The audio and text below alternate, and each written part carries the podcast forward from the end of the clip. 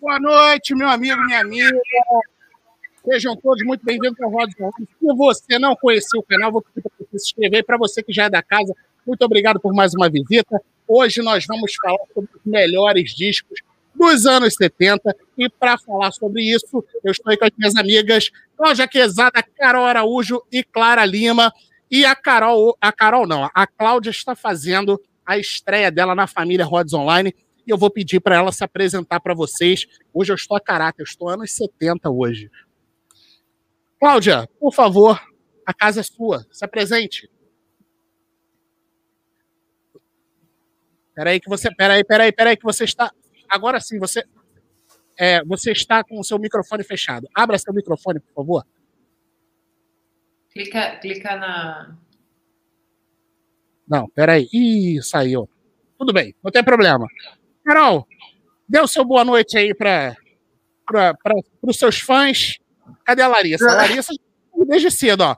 Boa noite para todo mundo. Olha a Larissa aí, ó. A Larissa já está aqui. A Larissa é o número um da... Nada, entendeu? É por isso. Aí ela tem que estar... É obrigação dela estar aqui. Olha só, enquanto a Cláudia não volta e a Carol vai dar o boa noite dela para a galera, eu vou convocar, que eu sei que daqui a pouco os fãs dele vão pedir, Claudinho Heavy Fraga.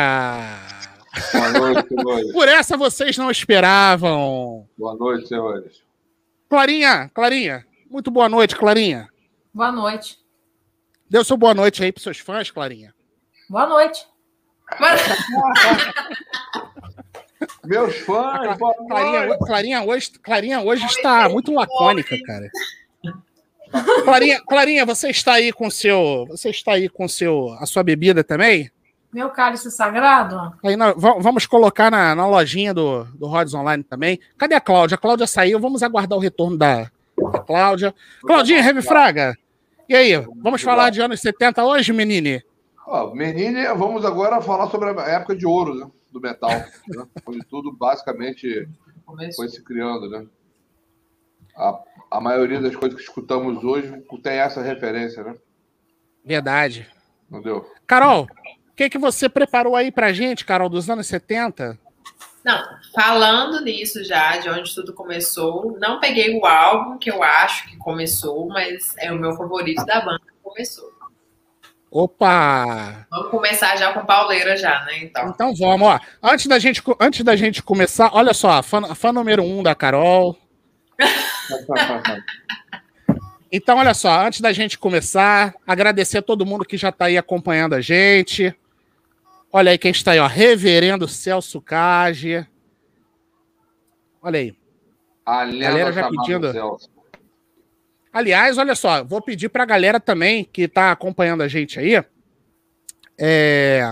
e colocando aí também nos comentários, a Clarinha que sempre acompanha o chat aí, podem ir colocando aí os discos preferidos de vocês aí dos anos 70, né? E a Clarinha está preparando aí, ó, a nossa playlist dos anos 70, certo, Clarinha? Isso, estou preparando aqui, já botei algumas coisas e vou acrescentando à medida que a live for rolando. As favoritas aí da galera, os álbuns favoritos, sempre uma faixa de cada álbum, pelo menos. E não estou botando a faixa assim mais óbvia, porque vamos botar já uma faixa assim que não é tão conhecida para ficar mais interessante a playlist também, né? É isso aí. E olha só, e tem um detalhe. Aqui, Claudinho, aqui, ó. Aí, ó, mensagem para você aí, Claudinho. Sem firuliro-liro, hein? Claro, aonde começou a época mágica. Claudinho a caráter. Claudinho, mostra a peita aí pra galera. Mostra a peita aí pra galera. Dá aquela sensualizada, vai. Aí.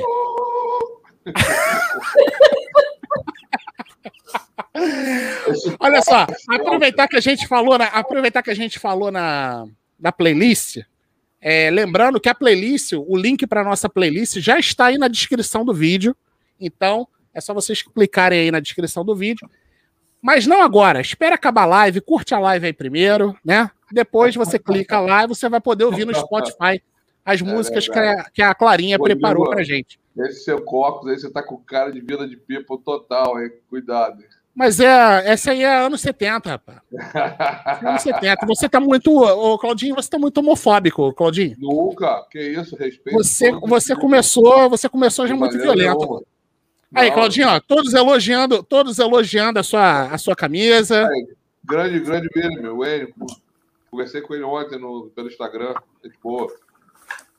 Cadê a Claudinha, cara? A Claudinha caiu. Vou comprar um cigarro. Pô, será, cara? Espero que ela volte. O negócio de comprar cigarro é perigoso, que normalmente a pessoa sai pra comprar cigarro e não volta. Carol, então vamos lá. Você que é a nossa mascote, por favor, joga aí na cara da galera aí o primeiro disco, o melhor do disco dos anos 70 aí na sua opinião, vai. Você vai colocar. Ó, só lembrando a galera que isso aí é na nossa opinião. Oh. Mas eu acho que essa é a minha opinião especificamente, acho que todo mundo vai concordar. Todo mundo vai concordar? Não vai causar polêmica, não? Oh, não, essa não. Essa, a gente... Aí, ó. Aí, Claudinho, começou, hein? Quem falar que eu tô parecido com o Bonovox vai ganhar um bloco, hein? Hoje o bloco vai comer solto.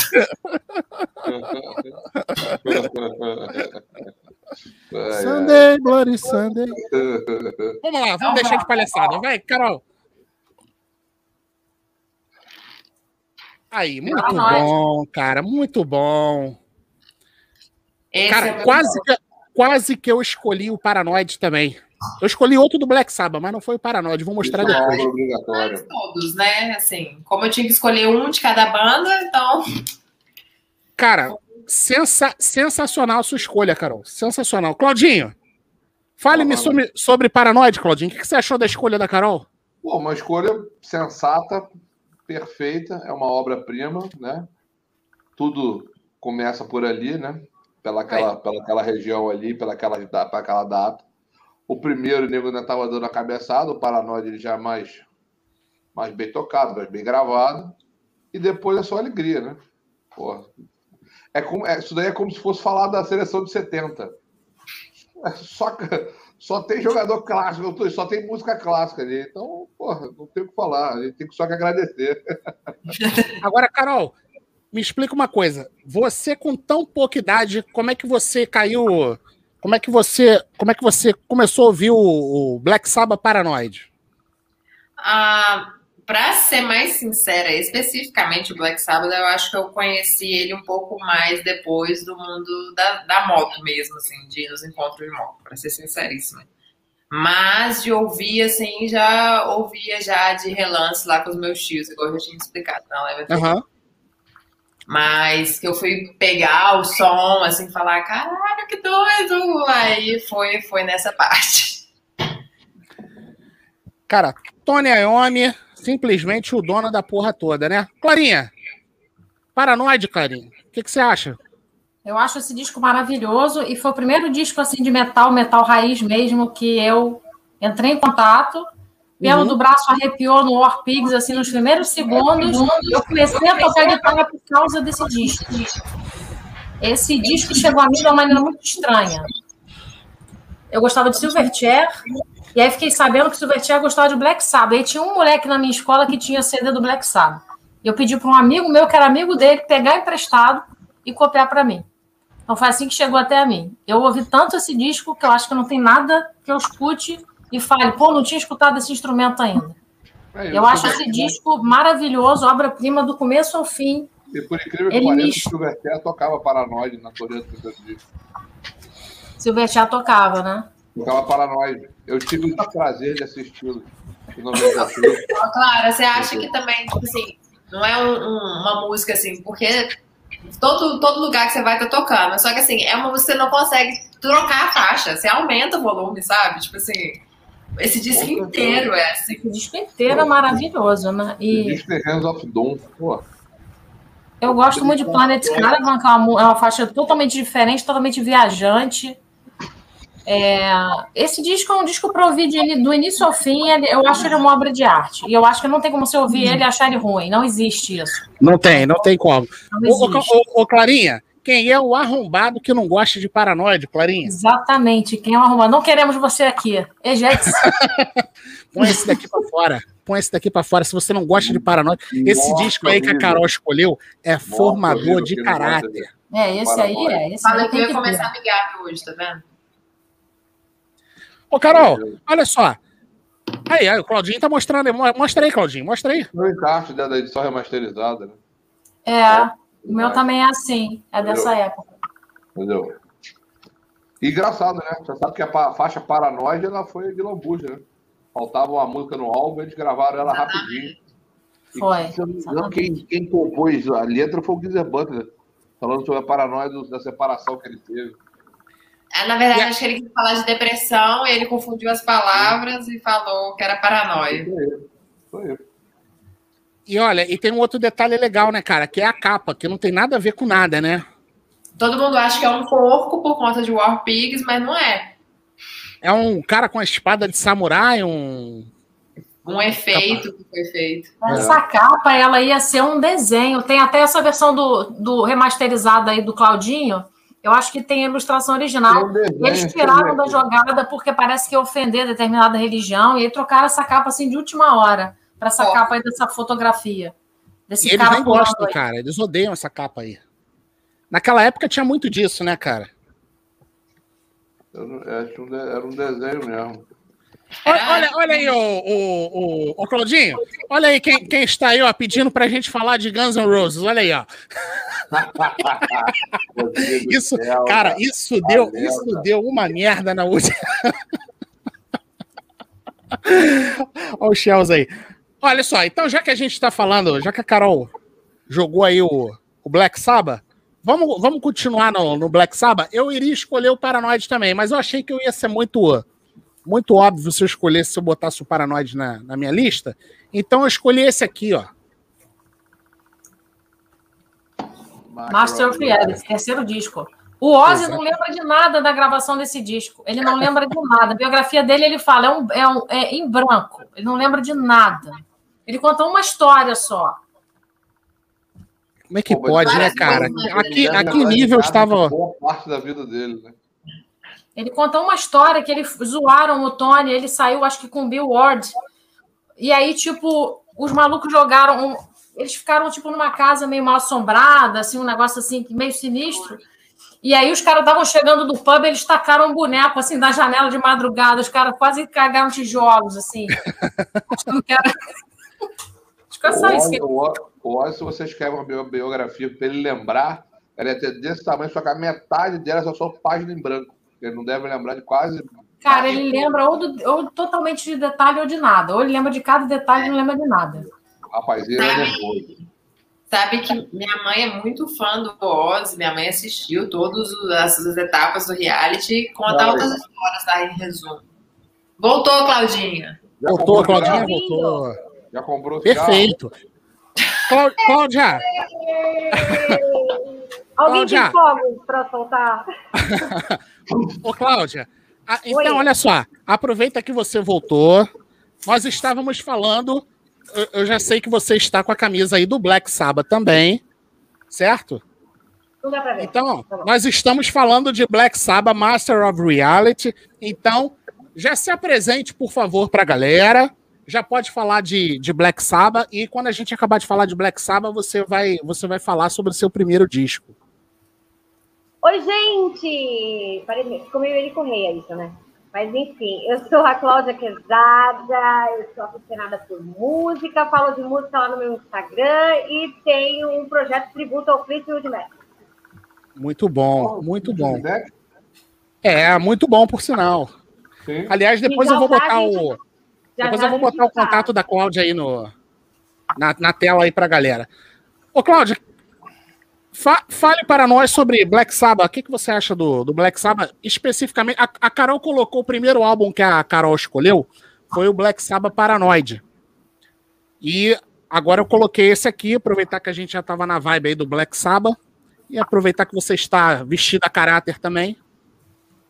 Então, cara, eu não sou a maior, mega, hiper conhecedora dos bastidores do Black Sabbath. Isso aí eu deixo para a Carolzinha comentar sobre isso. Agora, até te passei na listagem de hoje a The Wizard, né? Porque para mim essa é uma das melhores músicas do Sabbath, assim. E outro dia eu estava assistindo até um documentário do Ozzy e tem muita coisa por trás, assim, que a gente não tinha nem ideia. Uma coisa que eu não tinha nem ideia também era que a Sharon Offord trabalhava para o Electric Light Orchestra, ela produzia a banda antes de conhecer o Ozzy. Então, sim, tem várias historinhas aí por trás desses bastidores, e essa parte aí eu passo para a Carol, que é mais fanática por Black Sabbath mesmo. Bom, então, ô Claudinha, acaba de falar primeiro sobre o Master of Reality, para depois a Cláudia colocar um disco dela aí para gente. Carolzinha, você quis dizer, né? Eu mesma? What? Tá bom, Rodrigo. Eu não, travei não. Tô esperando vocês falarem. O YMCA? Fala aí, YMCA. Eu falei assim, ué. Deu pau na live. Não, mas é isso, Cláudia. Só tava faltando só você, que a gente já tava comentando já sobre ele. Já. Sim, eu estava esperando você que foi comprar cigarro. É, o Claudinho falou que você saiu para comprar cigarro. Ô, Cláudia, então vamos lá. Então, qual vai ser o primeiro álbum que você vai falar? Vamos falar do que eu mais amo na vida, né? Depois do meu filho, é claro. Vamos falar de Fleetwood Mac, gente. Seria esse? Olha que capa linda, fala sério. Então já pode começar. Mas eu ainda não entendi essas bolinhas penduradas na roupa do batera. Até hoje eu estou tentando entender. Essas bolinhas, é verdade, cara. O que é isso aí? Elas são um instrumento, né? Como se fossem umas maraquinhas. Vamos colocar assim. E daí, mas ficou num lugar estranho ali, hein? Não ficou não, Clarinha? Não ficou num lugar estranho ali, Clarinha? Não sei, deve ter uma explicação para o meio da dança, né? Alguma coisa assim, eu imagino. Ô, Carol, o que você acha, Carol? Não tá estranho aquilo ali, Carol? Sugestivo, eu diria, assim, né? Hoje deve estar mais ou menos assim, né? Talvez, não sei. Meu Deus do céu. Meu Deus, entendedores entenderão. Desculpa, gente, eu sou meio pirada.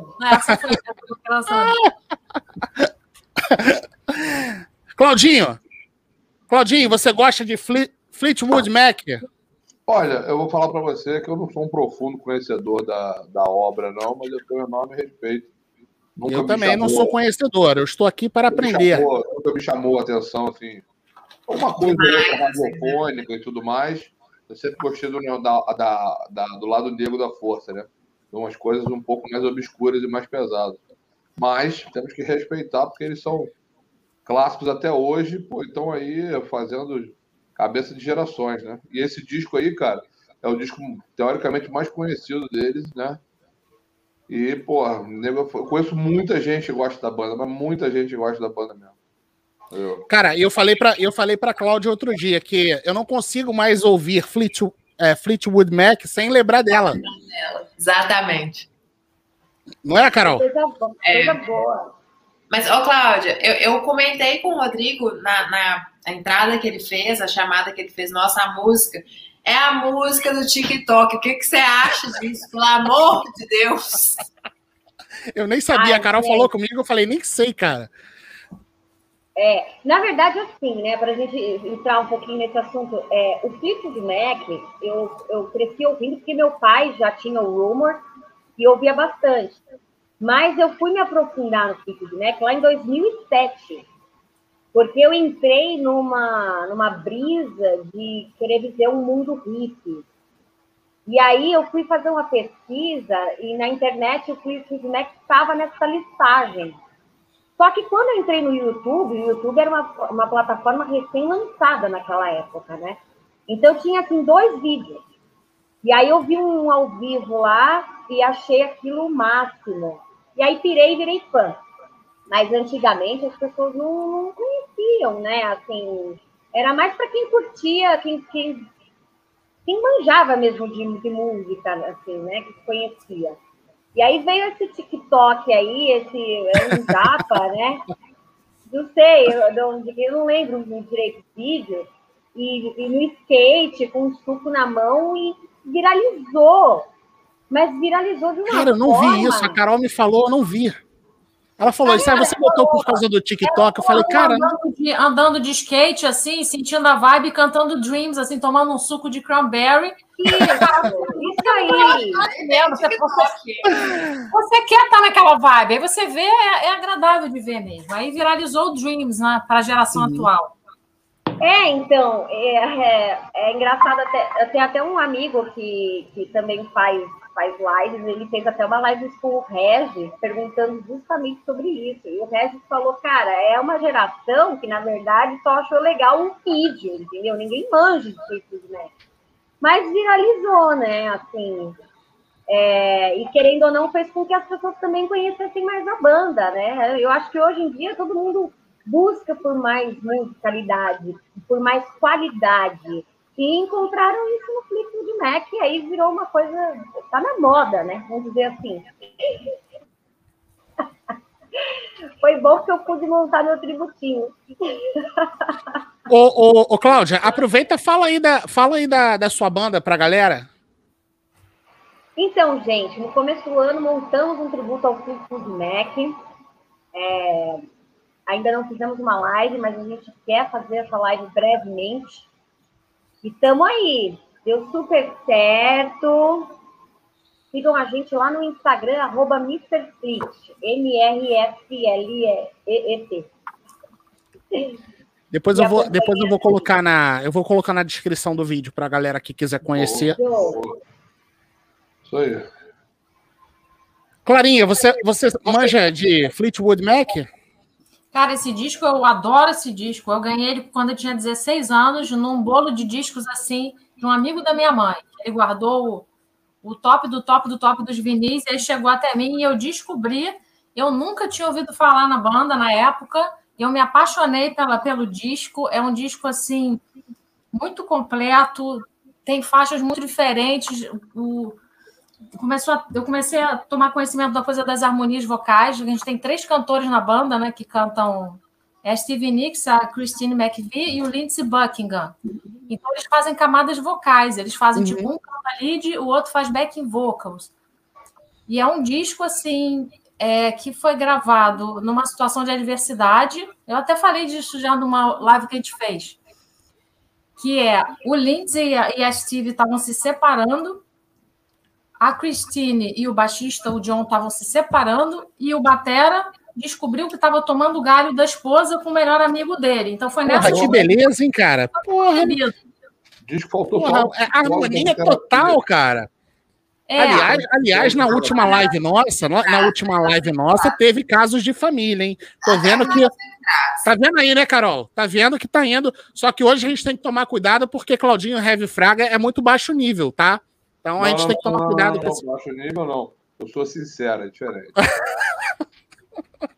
Que essa geração mimimi de hoje em dia.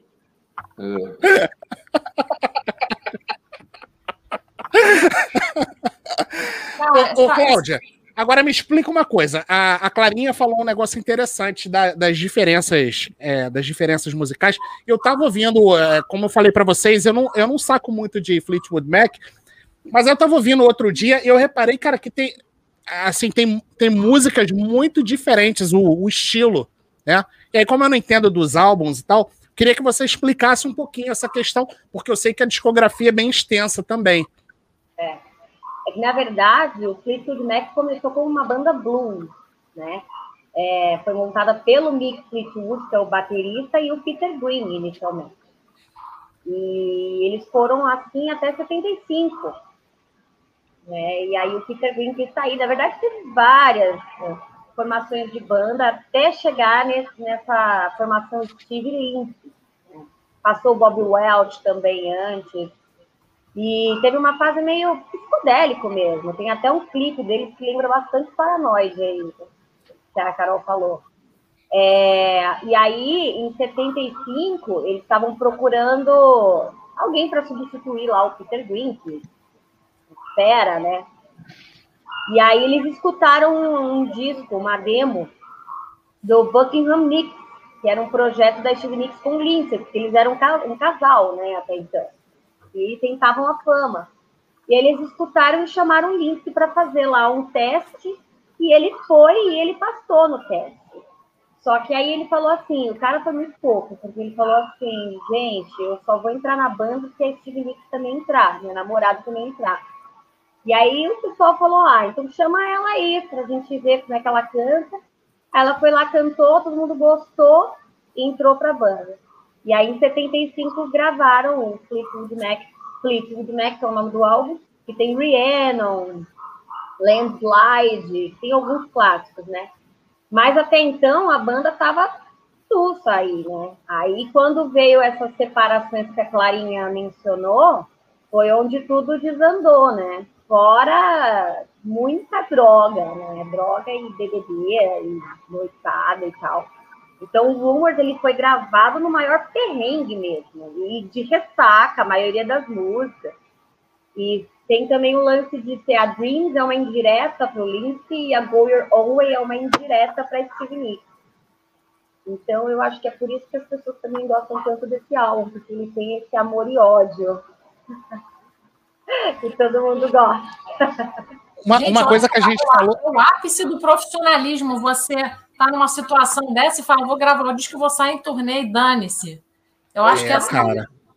Profissionalismo total, tipo... Profissionalismo ou total. Desprendimento, cara, que eu não sei se eu ia conseguir ser tão profissional assim, não. Eu também, eu acho que é isso, é desprendimento. Eu não conseguiria. Eu não conseguiria, não, cara. Ainda mais com a letra de Go Your Own Way que ele fez pra ela, porque a Dreams ainda é uma letra fofinha. Fala sobre o término, mas a Go Your Own Way é tipo, meu, vai seguir tua vida, garota, sabe? Porque então, música é uma coisa muito... Música é uma coisa muito passional, cara. Não sei se eu ia conseguir... Porra, e banda, ficar... né? Banda, cara. Banda é igual e aí, Carol, o que você acha, Carol? Casos de família? Na real, eu já olho pelo lado da administração, né? Na última live eu comentei um pouco sobre isso. Uma banda é uma empresa, gente. Se você tem uma empresa, você é sócio com o seu marido, você vai acabar com a empresa?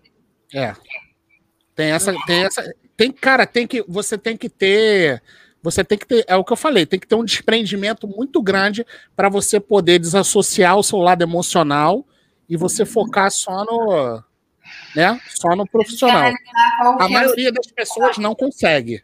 Eu acho que eu não conseguiria, cara. Claudinho Heavy Fraga, sua opinião sobre isso. Sua opinião sincera. Sua opinião abalizada e sincera. Olha, é complicado. Realmente, né, já até na live anterior que nós falamos sobre o David Ellison lá, né, sobre aquela situação, e a gente falou que o Megadeth é uma empresa. A Carol tem razão, aquilo é uma empresa, né? Eles têm cotas, cada um tem sua cota lá dentro da banda, tem uma galera que vive da banda, né? Tem uma estrutura para aquilo. Então, pô, cara, os caras têm que ter uma cabeça muito ímpar para poder conseguir se manter numa situação dessa, né? Até porque a gente não sabe as razões das separações, né? Uma coisa é você Sim. não ter mais aquele sentimento pela pessoa e tudo mais. Outra coisa é essa traição. Aí traição é um negócio que é difícil, né? Entendeu? Se é uma parada que nem conseguiu ter maturidade de, pô, ó, não dá mais, pô, mas vamos continuar. Agora, outra coisa, pô, daqui a pouco olha pro lado, tá nego se agarrando lá, não sei da onde, aí é complicado. Traição é complexo. É complexo. E traição, eu acho que ainda existe uma possibilidade. E é o que aconteceu, né? Igual a Clarinha falou, que o baterista tomou-lhe uma galhada, né, cara? Mas aí, entendeu? Isso daí, de repente, chumbo trocado não dói, né? Não vai saber. Eita, deixa isso pra lá. Olha só, mandar um abraço aí pro nosso amigo Celso Kaji, Gilson, que está aí acompanhando a gente, o Emerson, um beijo pra Flavinha, que a Flavinha já entrou aí também, eu não sei se a galera viu, tá aí, ó, Flavinha está aí. Um abraço pro Nicolas também, que está acompanhando a gente, Carlos do Palho, a galera do Flaming Rock tá aí também, enfim. Carlos do Palho? Carlos do Palho. Carmo do Palio. Sabe por que é do Palio? Porque ele faz coleção de miniatura de carro, ele faz restauração, ele tem um... Entendeu? Entendi. Não. É porque geralmente tem tanto carro bacana, o cara vai botar só do Palio. Pô, podia ser do Mustang, do... Ô, Cláudia. Aí, ó, Judas Priest regravou Green Man a Leash, do Fleetwood Mac. Gravou, não. E o Skid Row regravou Rattlesnake on Shake também. E quem gravou? Skid Row. Ah, o Skid Row. E o Santana regravou... O primeiro disco. Santana regravou Black Magic Woman. Muito bom. Verdade. É um trabalho do Fleetwood Mac, é muito diferente, né? É quase que irreconhecível, mudou muito a linhagem. Olha aí que o Alessiano tá falando, ó, não tem música de chifre apenas no sertanejo. Não. Chifre é universal. Se você pegar Bon Jovi e White Snake, cara... É chifre atrás de chifre. Cara, Bon Jovi é o Elimar Santos de New Jersey. Pô, mas se você eles só não lançaram aquela dança retardada, mas o resto... Pô, se você partir do princípio que o Bon Jovi é casado há 200 anos, tem 4 filhos, às vezes escreve tão bem sobre chifre, né? Vai saber, né? Vai saber, né? Vai saber, né? Eu vou fazer uma menção honrosa que rolou do Black Sabbath. Sim, claro. Que é o... Never Say Die. Never Say Die. Eu acho esse disco foda. Eu acho ele é uma... Tanto ele quanto o Heaven and Hell, para mim, ele é uma previsão do que acontecia no hard nos anos 80. Então, é um disco que as pessoas não ligam tanto e vale a pena... Cara, era isso que eu ia falar. O Never Say Die, ele é um... minha concepção é que a maioria dos fãs acha o Never Say Die um álbum meio subestimado, não é? Porque esses fãs que não se aprofundam. Esse disco tem Johnny Blade, Junior Ice, tem muita coisa. Não, é bom pra cacete, mas... Tanto esse como Technical Ecstasy, o que veio antes. São bons discos. São bons discos. Mas infelizmente tem muita gente que não curte tanto. Mas na verdade tudo foi complicado, né? O Ozzy saiu, voltou. Na turnê, o nego tava malzão. Aí na turnê quem tava abrindo era o Van Halen. O Van Halen tava roubando a cena. O Van Halen tava lançando o Van Halen 1, né? O Van Halen abriu o show deles, né, cara? Abriu o show deles, né? Eu tava voando, né? Entendeu? E o Ozzy malzaço, com droga até pelas orelhas. É complicado, né? Clarinha, aproveitar que você mostrou aí o Never Say Die, joga outro álbum aí pra gente comentar, vai. Caramba, qual que... A cara... Ah, vai pegar no sorteio, assim, quase. Aleatório, modo aleatório. Cara, eu vou pegar um que eu não sei se esse aqui vai agradar todo mundo, mas eu recomendo. Não, mas não interessa, não tem que agradar. Tem que ser que é o Renaissance Ashes Are Burning, que é um disco de prog de 73, que é um disco é rock progressivo, tem um vocal diferentão, tem piano, é assim, muita coisa acústica. Eu acho que é um disco maravilhoso, é meu favorito. É um disco curto, tem músicas longas, é na onda própria. Você colocou na nossa playlist? Isso que eu ia perguntar agora. Que eu vou querer ouvir depois. Deixa eu ver se eu coloquei. Eu não sei se eu coloquei, porque eu não escolhi, não sei qual faixa que eu vou botar na playlist. É um disco todo bom. É um disco... Esse é muito bom. Eu recomendo muito. Como é que é o nome dele, Clarinha? Ashes Are Burning. Ó, a foto do CD é diferente da foto do vinil. Do vinil. É verdade. Que loucura. Né? Mas coloca lá depois que eu quero... Vou botar agora. Esse aqui? Esse eu não conheço. Eu também não conheço, não. Também não. Claudinha, então coloque mais um álbum aí pra gente, vai. Antes de eu colocar outro aqui pra gente. O próximo? Pra gente falar. Vamos falar de Kansas, né? De qual? Qual que você quer falar? Left Overture. Olha, é esse aqui? 1976. Esse álbum é maravilhoso. Aliás, Kansas é uma banda incrível. Ô, Cláudia, peraí, antes de você falar do Kansas, deixa eu te fazer uma pergunta. Como é que começou essa paixão pelo som dos anos 70? Meu pai, cara. Meu pai ouvia muito tudo isso, né? Só que aquela coisa, eu também tive uma fase na minha vida, uns 11, 12 anos atrás, quando eu tinha 18, 19 anos, e eu era hardeira, eu era do Motley Crue, do Cinderella. Não, era não, você ainda é. Eu ainda sou, mas eu... Você ainda é. De 8 anos para cá, eu só escuto os anos 70. Não que eu só escuto, mas é o que toca o meu coração. Porque eu acho que a gente vai amadurecendo e aí a gente vai ouvindo mais o que sente mesmo, né? O que mais combina com você. E para mim é os anos 70. Então eu me aprofundei, me apaixonei sem fim e assim foi. Agora, essa banda dos anos 70... É engraçado, quando a gente fala de anos 70, a maioria das pessoas sempre pensam em Led, em Purple, Black Sabbath, e essas são bandas já menos visadas, né? Daria pra gente colocar até numa lista de bandas que não foram reconhecidas pela mídia, assim. Então, enfim, é isso aí. Ô, Cláudia, qual faixa você recomendaria para nossa playlist desse álbum aí? Porque eu não conheço... Eu coloquei What's on My Mind, a faixa 10. E... Carry On My Wayward Son. Muito boa. E tem a... Gente, deu branco na música. Essa é o What's On My Mind. Eu botei a What's On My Mind porque a Carol, acho que o pessoal conhece. Eu vou bota uma diferente, bota uma diferente. Ah, eu mandei aqui pro Rô, ó, quer ver? Deixa eu ver aqui a sua lista. Mandei pro Rô. Essa banda eu acho sensacional, que é uma das maiores bandas em número de pessoas, né? Que tem dentro da banda. Quantas Miracles Out of Nowhere.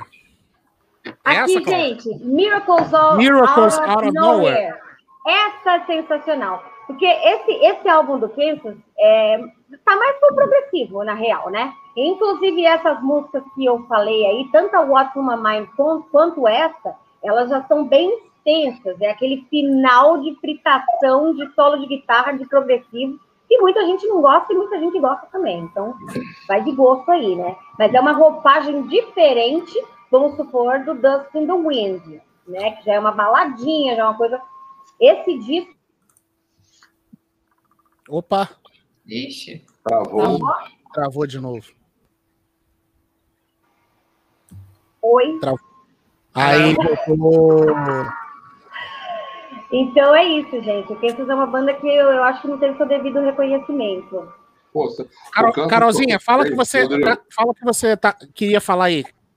Não, que eu comentei porque eu acho interessante a banda, porque é uma banda, uma das maiores em questão de quantidade de pessoas, assim, tem muita gente, são umas 15 pessoas, sei lá, é muita gente. Imagina pra ensaiar, gente. Imagina pra gravar. 15? É que, gente, era tudo do bairro, eles eram tudo vizinho, é caipirinha, e aí juntou todo mundo e falou, gente, vamos lá, né? Fazer tipo um fural. Mas eu penso que tem violino. Não posso não chamar fulano, aí chamou a rua inteira. Chamou todo mundo lá. Vamos lá, gente. O Kansas tocou no Brasil pela primeira vez em Barretos, acredita? Em Barretos? É. Primeira vez que o Kansas tocou no Brasil foi em Barretos. Tu curte, Claudinho? Tu curte Kansas? Ah, pô, eu assisti Kansas aqui do Rio, na primeira fileira, e assisti na Suécia. E o que você acha desse disco aí? O que você acha desse disco aí que a Cláudia escolheu? É lendário, clássico. E depois, né, entrou o Stevie Morse na banda, só gravou um álbum, mas grande banda, até hoje. Mas essa formação que o Claudinho viu aí, provavelmente é formação nova, né? Porque dessa do Left Overture ainda tinha o Steve Walsh. Eu vi em 2011 e depois acho que eu vi em 2017, mas já, a formação já tinha mudado de novo. Sim, eles mudaram muito. Agora o Steve Walsh já voltou para a banda. Já voltou. Eu acho que aquele de 2017, o Steve Walsh já... Foi 2017 ou 2018, acho que ele já estava na banda. Agora, eu não sei se o Chelsea está assistindo a gente ainda aí, que o Chelsea apareceu lá no início, mas não sei se ele está assistindo a gente. O Chelsea contou a história pra gente que ele foi assistir o Kansas. Posso estar enganado, mas eu acho que foi o Kansas que ele falou. E aí, só que ele não falou na live, ele falou depois. E aí ele falou que ele comprou o Meet and Greeting. Tu escutou essa história, Claudinho? Cara, devo ter escutado. Eu não tô me lembrando que você é do canto. Mas ele não falou na live, não. Ele falou depois, quando a gente acabou a live, ele contou pra gente essa história.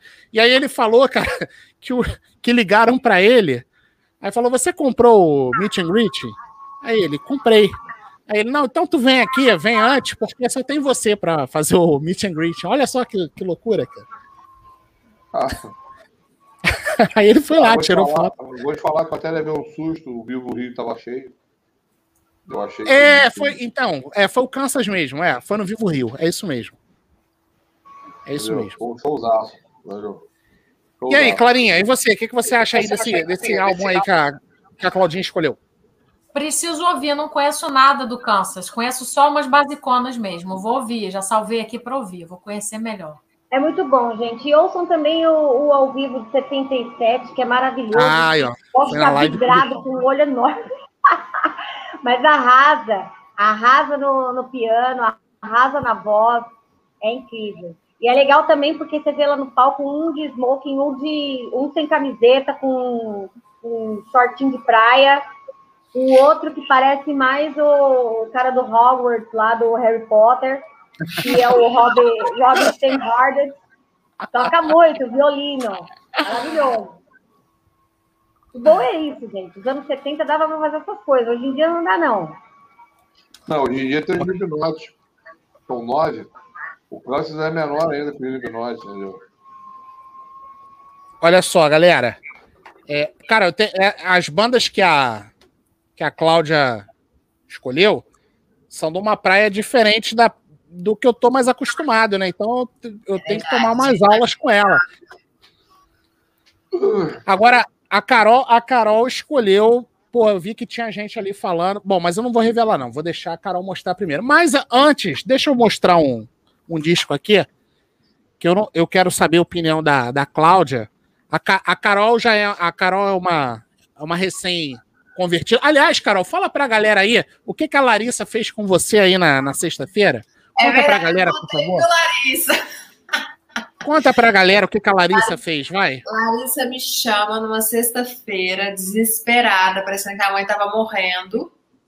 Me mandando mensagem falando, eu preciso comprar uma blusa do Kiss hoje. Aí, Larissa. Muito bem, Larissa. Como assim? Mais uma convertida com sucesso. E eu tive que sair com ela pra comprar essa blusa. E ela comprou, tirou foto no outro dia com a blusa ainda. Tô sabendo, Larissa, tô sabendo. Carol me contou tudo. No dia seguinte, Carol me contou tudo. Qual a Olha quem está aí, olha quem está aí, ó. O Ale aí, ó. Ale, obrigado aí pela sua presença. Aliás, ó. Playbox. Aliás, Obrigada, o link do Ale está aí na descrição do vídeo. O Ale tem um portal muito maneiro, Playvox BR, que fala sobre cultura pop, música. Então, acessem aí depois, Playvox BR, o link está aí na descrição do vídeo. Valeu, Ale, obrigado aí pela presença. Ale sempre prestigiando aí. Então, Larissa convertida com sucesso. E Carol também já está... Carol já está uma estudiosa de Kiss, que eu sei...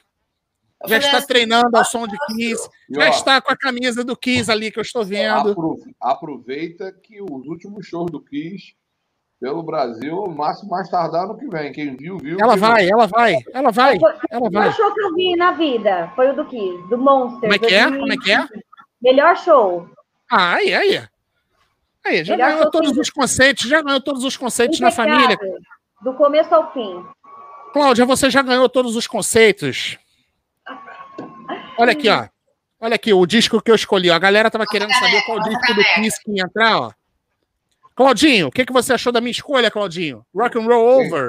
Quem viu a primeira parte da resenha do Kiss é meu disco favorito. Entendeu? Meu disco favorito, obrigatório, da fase áurea, né, da formação original. Entendeu? Porra, esse disco é sensacional. Entendeu? Ele só não é melhor porque eles tocam pouca coisa dele ao vivo, né? Eles podiam tocar mais coisa. Verdade. Mas, porra, é só uma obra-prima. Obra-prima. A capa, as músicas, a turnê, entendeu? Mas, entendeu? Isso aqui, cara, isso aqui é formador de caráter. Isso aqui é impecável. Para dizer bem a verdade, a obra do Kiss, formação original, tem que ser toda escutada, não tem alternativa. E aí, Cláudia, o que você me diz? O que você me diz disso aqui? Cara, Kiss é uma coisa maravilhosa. Kiss é algo que todo mundo devia ouvir como escola mesmo, igual o Claudinho falou. Novamente, repito, foi o melhor show que eu assisti na minha vida, justamente por ter isso, né? A sintonia de todos eles, impecável. É como você colocar um disco mesmo, né? E não só isso, os caras também se preocupam em toda a produção, né? Você sabe que eu fiz um post sobre o Jim Simmons, né? E foi o post que mais bombou. Foi sobre ele. E, inclusive, eu fiz até uma piadinha sobre ele ter um puta do equilíbrio de ficar naquelas plataformas enormes e teve um fã de Kiss que não gostou, não. Como assim? Ele comentou assim, mas tem que ser muito para ficar na plataforma. Eu falei, cara, justamente é isso que eu estou dizendo. Na verdade, foi um elogio. Ele não entendeu o que eu quis dizer. Ele não entendeu. Ele ficou meio nervoso. Mas ele era meio nervoso mesmo nos cursos, de geral, assim. E Kiss é uma banda fantástica, fantástica, né? Até, desde os primórdios até o mais novo. Eu parei, acho que Psycho Circus, e depois não tenho tanto conhecimento. Tiveram só mais dois estúdios. Eles só fizeram só o Sonic Boom e o Monster. E o Monster, só. Depois do Psycho Circus, não tem mais nada de... inclusive muito... no Monster, se não me engano, abriram com a Psycho Circus. Eu não me lembro. Cara, mas não lembro. Foi algo. Não, acho que eles tocaram Psycho Circus, mas acho que não abriram com Psycho Circus, não. Eu acho que eles abriram com Detroit Rock City. É verdade. É do próprio Psycho Circus. É. 99. Clarinha. Rock and Roll Over, Clarinha.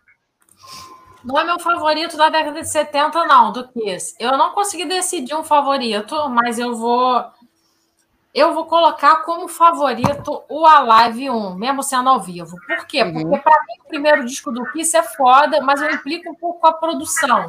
Tipo assim, ao vivo, no Alive, as músicas soam melhor. Então eu vou eleger o Alive. Bom, muito bom.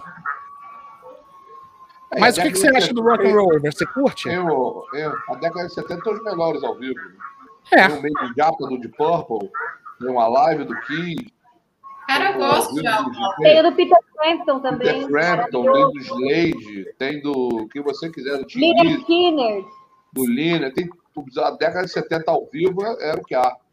Entendeu? Passou a ter unidade móvel, né? E passou a dar para gravar decentemente. Aí, galera... Aliás, olha só, aproveitar que a gente falou aí de Kiss, de a live, eu e Clarinha fizemos o Kiss Destroyer, 45 anos. Certo, Clarinha? Fizemos álbum comentado, foi muito legal. Tem muito detalhe sobre os bastidores. Esse disco é outro sensacional também. Eu botaria no meu segundo. No então, depois, a galera que não assistiu, depois procura aí que nós fizemos o disco comentado. E lembrando também, acabei de lembrar de uma outra coisa aqui, ó. Amanhã, esse nosso bate-papo aqui vai estar no Spotify. Clarinha, por favor, Faça aí o merchan do nosso Spotify, por favor, Clarinha. Querido, eu botei no mudo aqui, porque eu estava ouvindo um zumbido e queria ver isso daqui. Eu não ouvi o que você falou nos últimos 10 segundos. Eu acho que peraí, deixa eu ver se é da Carol ou se é do Claudinho. Peraí. Da Carol não é. Deixa eu ver. Acho que é do Claudinho. É do Claudinho. Uma chaleira, cara. Não é do Claudinho, peraí. Deixa eu ver se é da Cláudia, peraí. Bom, será que é da Cláudia? Acho que era a aventurinha do notebook. É da Cláudia. Clarinha, então vamos lá, vou repetir. Faça aí o nosso merchan do Spotify, por favor. Você que gosta de ouvir o seu podcast enquanto lava a louça, faz faxina, anda de carro, fica no engarrafamento, manda brasa aí, salva no Spotify. Vai tornar sua tarefa diária muito mais divertida. É isso aí. E aí, lembrando que você que gosta de ouvir um podcast, entra lá no Spotify, procura lá, Rods Online Podcast, todos os nossos bate-papos, discos comentados e esse papo de hoje, amanhã, já vai estar disponível lá no no Spotify. Carol, e aí? Kiss Rock and Roll Over. Já estudou? Eu gosto, mas eu acho que tem melhores da década, sabe? Mas é aquele lance que para muita gente, assim como para você, é aquela minha frase. É a entrada para drogas maiores. Então... entrada para drogas maiores? Quais seriam as drogas maiores? Fale para mim. Não, na verdade o meu tá antes, não tá? Esse aqui o meu tá antes. Mas... Estou pensando aqui, rapá. A Clarinha é meu braço direito aqui, rapá. Mas eu digo para os lançamentos posteriores, Rods, assim. Uhum. É aquilo que a gente estava falando também, né? Assim, tem que pegar, às vezes, um disco e considerar a relevância dele para depois, assim, né? Eu acho que é o caso desse. Sim. Clarinha, então, mostre mais um disco aí para a galera. Depois eu vou pedir para a Cláudia mostrar mais um. Ah, meu Deus, eu quero te abraçar! Olha, esse aí... Foi quase que uma unanimidade. Só faltou a Claudinha escolher também. Peraí, Claudinha, deixa eu abrir seu microfone aqui, peraí. Fala, Claudinha, fala. Oi. O meu tá aqui, ó. Deixa eu ver se eu consigo mostrar. Cadê o seu? Aí, tá lá na parede, ó. Tá lá na parede. Muito bom. Vamos. Olha, quando eu escolhi a minha lista, eu falei assim, bom... Vou vocês passar ouvindo, só um minuto, vocês estão ouvindo o barulho do meu computador apitar? Sim. Não, é porque tava dando tipo um chiado, mas não tem problema não, é só você botar no... Eu coloco no mudo aqui quando alguém estiver falando, não tem problema não. Não tava alto não. Só parece que vai começar o War Pigs, entendeu?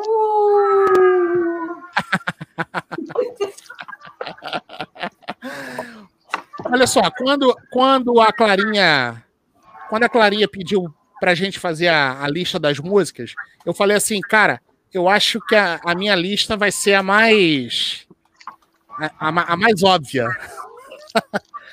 E aí, quando eu vi o ACDC na lista de todo mundo, eu falei, cara, isso é uma unanimidade mesmo. Eu só posso falar que eu amo vocês, se vocês colocarem isso. Fala, Clarinha, fala do Highway to Hell. Bom, esse é o último disco com Bon Scott nos vocais, é o último disco da década de 70. É um disco que tem clássicos, né? Um disco... Cara, é um disco para ouvir de cabo a rabo, é um disco que tem clássicos, tem todo o bom humor do Bon Scott nas letras, né? Aliás, falando em Bon Scott, o último disco com o Bon Scott, né, cara? O último com o Bon Scott, né? 79, eu acho. Isso, 79, 3 de agosto. Eu acho esse disco aqui, ele obrigatório, assim como o Back in Black também. Esse aqui eu ouço mais do que o Back in Black. Sou suspeita para falar do Bon Scott. Eu acho que o Bon Scott, assim, além da personalidade, eu acho que as letras dele tem uma coisa, assim... de um bom humor, que parece que você tá ouvindo, assim, você sentou do lado de uma pessoa muito interessante no bar e você tá ouvindo o cara te contar uma história de algo engraçado que aconteceu. Para mim, isso é a letra do Bon Scott. Cara, o Bon Scott, ele era um cara muito... Não sei se vocês têm essa percepção também, mas eu achava ele, assim, um cara muito carismático, cara. Um vocalista muito... Né, ele chamava muita atenção, assim. Carol... E aí, o que você acha? Assim, você que escolheu também o Highway to Hell. Da década de 70 não é o meu favorito do ACDC, mas eu acho que é o que mais carrega a história da banda por justamente ser o que explodiu, o que foi o último, né, com o Bon. E, assim, não tem um ser humano na face da Terra que não conhece a música em si, Highway to Hell. Não tem um ser humano. Então, Clarinha... Quem é a nossa frase? Quem é o arrombado que não gosta disso aqui, Clarinha? É. Vai embora. Queremos você aqui. Isso aqui acho que é capa australiana. Porque eles têm esse... Eu acho, não tenho certeza. Porque eles têm esse lance de fazer a capa americana e australiana. Theater Rock, por exemplo, é uma capa totalmente diferente australiana. Não, a verdade é que os primeiros discos foram lançados só na Austrália. Depois, porque eles foram, que eles assinaram com a maior, com a gravadora maior, e elas... Aí saíram as versões internacionais, né? Aliás, Claudinho, bem lembrado, o próprio High Voltage é tipo uma coletânea, né? Eles pegaram músicas dos dois primeiros discos, né? E a capa é diferente. Sim. A capa australiana do High Voltage mesmo é uma bosta, assim, eu acho, né? Então... acho que... É porque eu acho que é bem... É vermelha, né? A australiana é vermelha, né? É. Eles meio que testam ali, ver como é que vai ser a coisa, depois eles melhoraram, ajustaram algumas coisas. Gente, olha o figurino do Bon Scott, gente. Ele era uma figura, né, cara? Muito figura. Claudinho, o que você acha do Highway to Hell, Claudinho? Pô, cara, vem depois do ao vivo, que é sensacional, né? Ela tá o If You Want Blood. If You Want Blood é um dos melhores álbuns ao vivo também. Bem lembrado. Olha só, aproveitar que a gente chegou quase numa unanimidade. Ô, Cláudia, fala aí pra mim quais são as suas faixas preferidas. Vou pedir pra vocês falarem, todos vocês falarem aí quais são as faixas preferidas de vocês. Eu já vou falar as minhas: Highway to Hell, Touch Too Much e If You Want Blood. São as minhas faixas favoritas. Começa você, Cláudia. Também? Touch Too Much pra mim é uma coisa... É glória. E Highway to Hell sempre vai ser a mais tocada, a mais... Clássico. Incrível. A evidenciada pela banda. Com certeza, né? Clarinha. Eu gosto dessa capa aí, só... Eu não sei como é que tá o meu áudio, porque agora eu tô pelo celular, então deve estar... Tá tranquilo, dá pra ouvir. Não, dá pra ouvir. Vou aumentar o teu microfone aqui. Eagles Young aí tá, ó. E você, Clarinha? Bom, Shut Down in Flames... Girls Got Rhythm e Highway to Hell e Walk All Over You, que é uma faixa diferente, né? Uma faixa mais leve. Aquela letra sacana, clássica, dos dois vocalistas, né? Sim. Too Much. E você, Claudinha? Ah, cara, o disco é todo bom. Tem Touch Too Much, Night Não, Brown, que o disco Night é todo Brown, bom, a gente sabe, mas eu quero saber as suas favoritas, pô. É favorita, cara. Esse é aquele disco que você não tem muita faixa favorita. Você bota o disco e fala, pô, tudo é bom. Tipo, Paranoid. Tudo é bom, mas sempre tem uma... Entendeu? Bom, tudo bem, você não quer falar, você tá de má vontade. Não é que eu não quero falar, não, cara, porque você fica olhando. Eu puxei o disco aqui pra olhar, eu fiquei olhando e fiquei assim, pô, isso daqui é maneiro, isso aqui é maneiro. Isso aqui é maneiro. Falei, porra, é complicado você escolher uma faixa. Beleza, vou escolher Highway to Hell, porque, pô, beleza, é o nome do disco, chamaria e tudo mais, mas se você escutar o disco todo é impecável. É todo bom. Carolzinha, quais são as suas faixas favoritas? Você prestou atenção nessa pergunta mesmo? Cara, vocês sabem a história de Nightcrawler? Não, conta aí. Eu sempre com... Falou esse DC, eu já fico assim.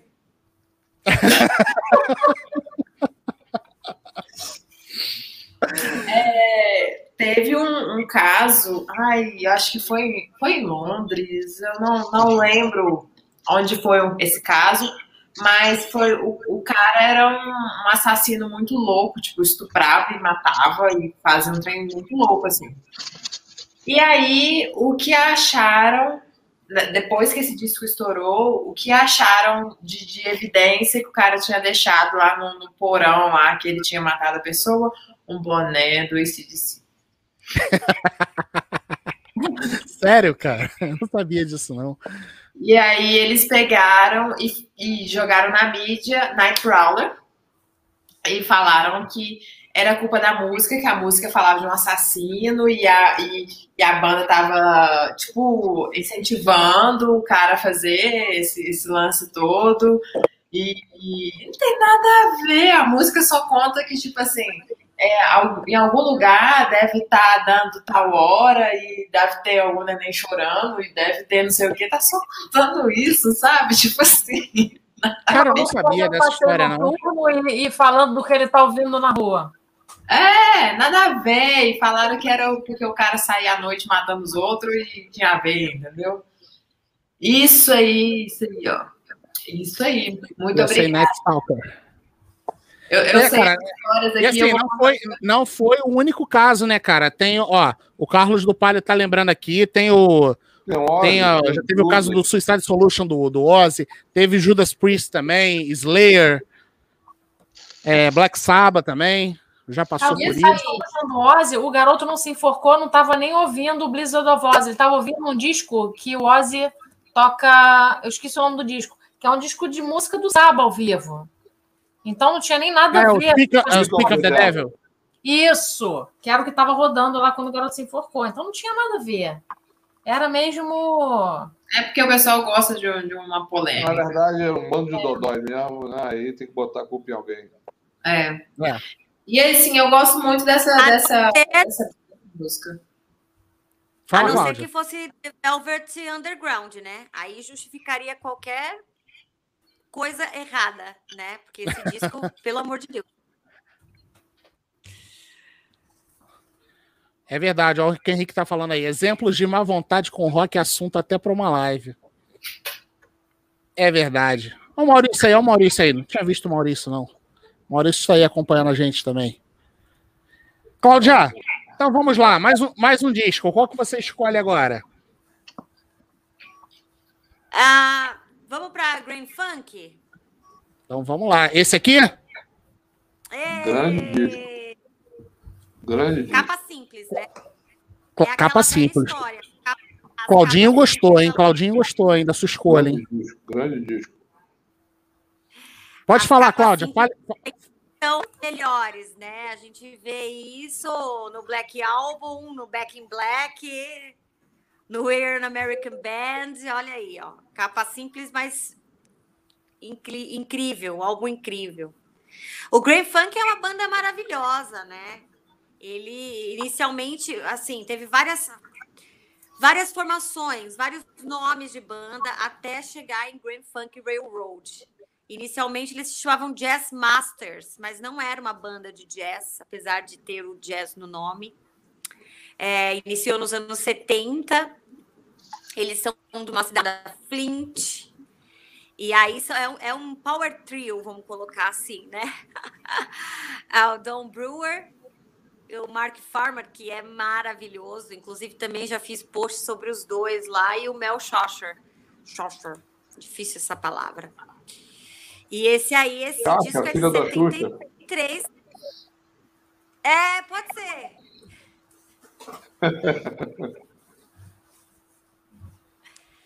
E esse álbum tem essa música. O Bruce Kulick já tocou no...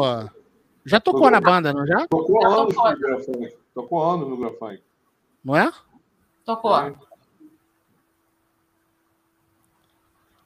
E aí, fala do disco, Cláudia. Fala do disco pra gente. Então, gente, esse disco é 73, né? O Grand Funk tava aí tentando fazer o sucesso, tentando lá entrar no pódio. Lembrando que eles foram descobertos no Festival de Atlanta Pop Festival de 69. Uma curiosidade legal também para falar sobre isso é que o Grand Funk abriu para o Led Zeppelin nesse dia, no dia desse festival. E aí o empresário do Led Zeppelin viu que a banda estava mandando muito bem e não curtiu a ideia. E aí o empresário falou, olha, eu quero que, por favor, eles saiam do palco. Foi a maior baderna que rolou ali atrás. Isso rola demais. Porque, na verdade, o Led Zeppelin estava ali no início, né? Então, não queriam que uma banda chamasse mais atenção, né? Mas esse disco foi o disco que viralizou, vamos colocar assim, já que o nome, né? Hoje é um nome usado. Foi o disco que trouxe a descoberta da banda, que é fantástica, apesar... Esse disco, eu colocaria nele a Inside Looking Out, que é de outro álbum, só para fechar assim, ó, com chave de ouro. Mas o disco é fantástico do começo ao fim. E We're an American Band uma das minhas músicas preferidas. Tem um cowbell na bateria fantástico também. Que é algo que também a gente já não vê mais. E mó galera já fez cover, né?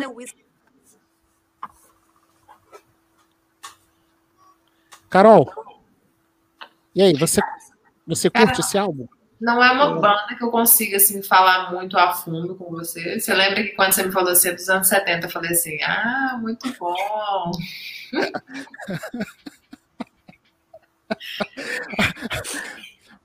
Mas muito olha... Não, mas... ali, ó, 79 pra frente, assim.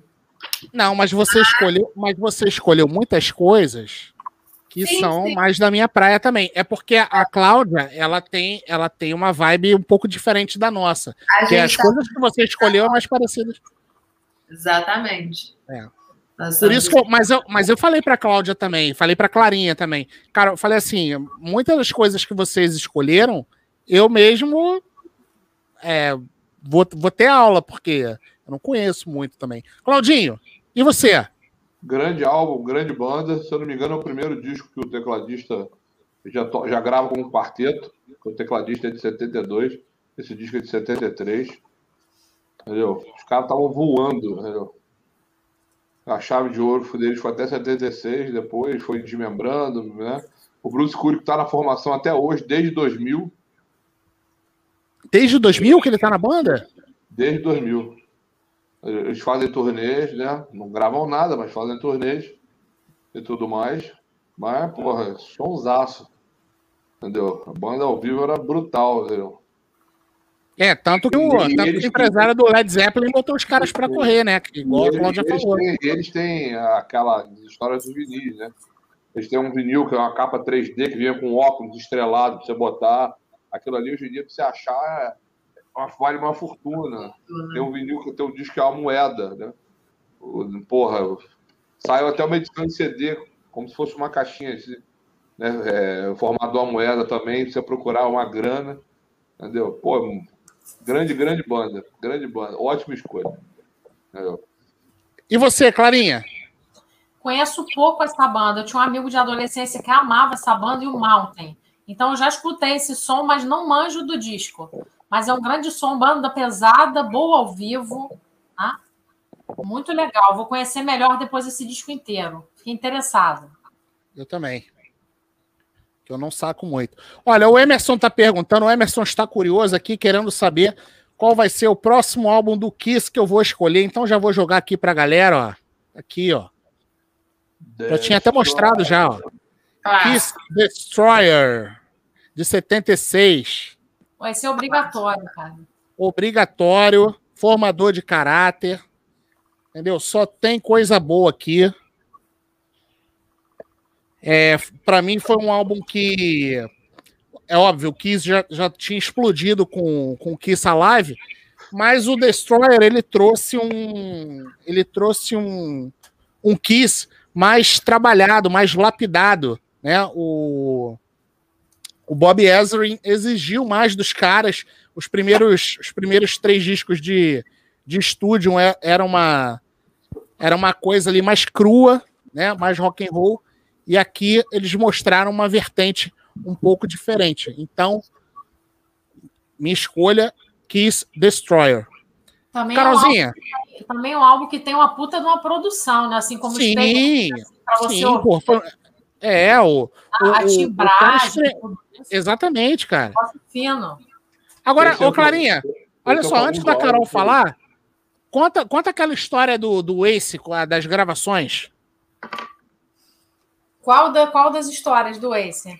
Aquela que o Ace estava tocando cheio de anel. Ah, isso aí é que o Ace tem aquele jeitão dele, né? E o Bob Ezrin é todo... E aí o Ace chegava virado, né? Tinha passado a noite no estúdio 54, cheirado bacana pra caramba. Chegava pra gravar, cheio de anel, cheio de pulseira. E aí o Bob Ezrin falava, cara, vai ter que refazer esse take aí, pô. Tá cheio de barulho, de coisa batendo. Ele, que maneira é fazer take? É rock and roll tem barulho. Então, assim... Bem a cara dele, né? Parece que assim, a experiência de gravar com o Bob Ezrin pro Ace e pro Peter... foram assim, não foram tão legais, assim, que o Bob Ezrin arrancou demais do coro dos caras, E aí os caras não queriam mais trabalhar com ele depois que acabou isso não, entendeu? O Dinho e o Paul adoraram, porque, enfim, o nível de exigência do cara, né? Mas o Ace e o Peter não... Odiaram, né? Porra, não curtiram o processo não, sacou? Acharam o cara um pouco over. Carol, e você, Carol? Tá nas músicas, quer dizer, tá, tem uma das músicas que eu gosto de fazer aquelas performances enquanto eu tô treinando. Quem viu, viu. Quem não viu, não viu mais.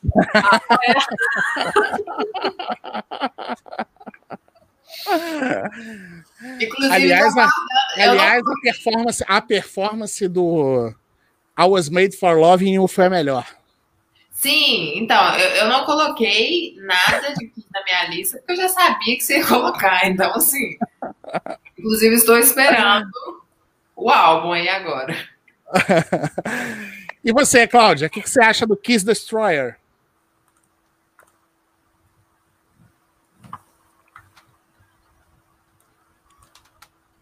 Yeah, Claudinha, acho que tá com delay. Isso aí é um clássico, meu amigo. Clássicos. Beth nesse álbum, se eu não me engano, né? Maravilhosa.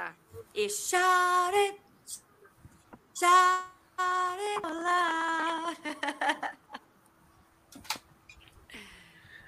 Ô, Claudinho Heavy Fraga. Pois não. E você? Fale-me sobre Destroyer. Bom, show um chover no molhado. Né? Tanto é que um dos discos que saiu, né, que saiu uma versão estendida deles, né, remasterizada de forma especial, né? Cara, um disco que deu uma outra cara pro Kiss à época, pô, mas muito bem gravado. E é um disco que é legal de você escutar ele com aqueles fones e alto, para você sacar todo o cuidado que os caras tiveram com a gravação, os mínimos detalhes, a palhetada, a timbragem, o barulho dali, o barulho daqui, entendeu? Para mim, é o que eu acho mais legal de você escutar certos álbuns é essa sonoridade de você ter esse som rico. Hoje em dia, que a gente quase não consegue escutar isso de forma clara, né? Sim. Entendeu? Esse é um dos álbuns que, porra, tipo o Judas, que você botava o Judas, saia numa caixa, na outra caixa depois o som juntava. Pô, o produtor aí, o cara tem um bom gosto ímpar. E a banda tava voando ainda, né? Ainda conseguia gravar uma coisa assim, coesa e depois foi ladeirita, labachito, né? Ô, Clarinha, eu sei que a gente já comentou sobre o Kiss Destroyer, 45 anos, mas eu queria que você falasse aí mais um pouquinho sobre o disco, fala sobre suas faixas favoritas, e se você lembrar de mais alguma curiosidade quiser falar. Cara, eu vou falar umas curiosidades, então. Bom, a Shout It Out Loud e a Detroit Rock City tem dobra com piano de cauda nos refrões. Eles usaram para engordar o som. Isso eu acho interessante. Outro traço que eu acho interessante também, que a gente não chegou a comentar naquele álbum comentado, é a história da música Beth. Isso aí tem a ver com uma banda que o Peter participou antes do Kiss, ou durante o Kiss, que era uma banda jam, e um dos caras da banda tinha uma mulher chamada Beck que ficava ligando para o estúdio toda hora, perguntando que horas ia acabar o ensaio, que ela estava esperando o cara, que ela estava com saudade. A mulher ligava, os caras estavam ensaiando, a mulher telefonava, assim, sei lá, 5, 6 vezes. E aí o cara falava, e aí, tipo, não sei se o Peter Criss ou outro cara que era da banda começou a anotar as coisas que o cara falava para a mulher, e aí daí veio a letra.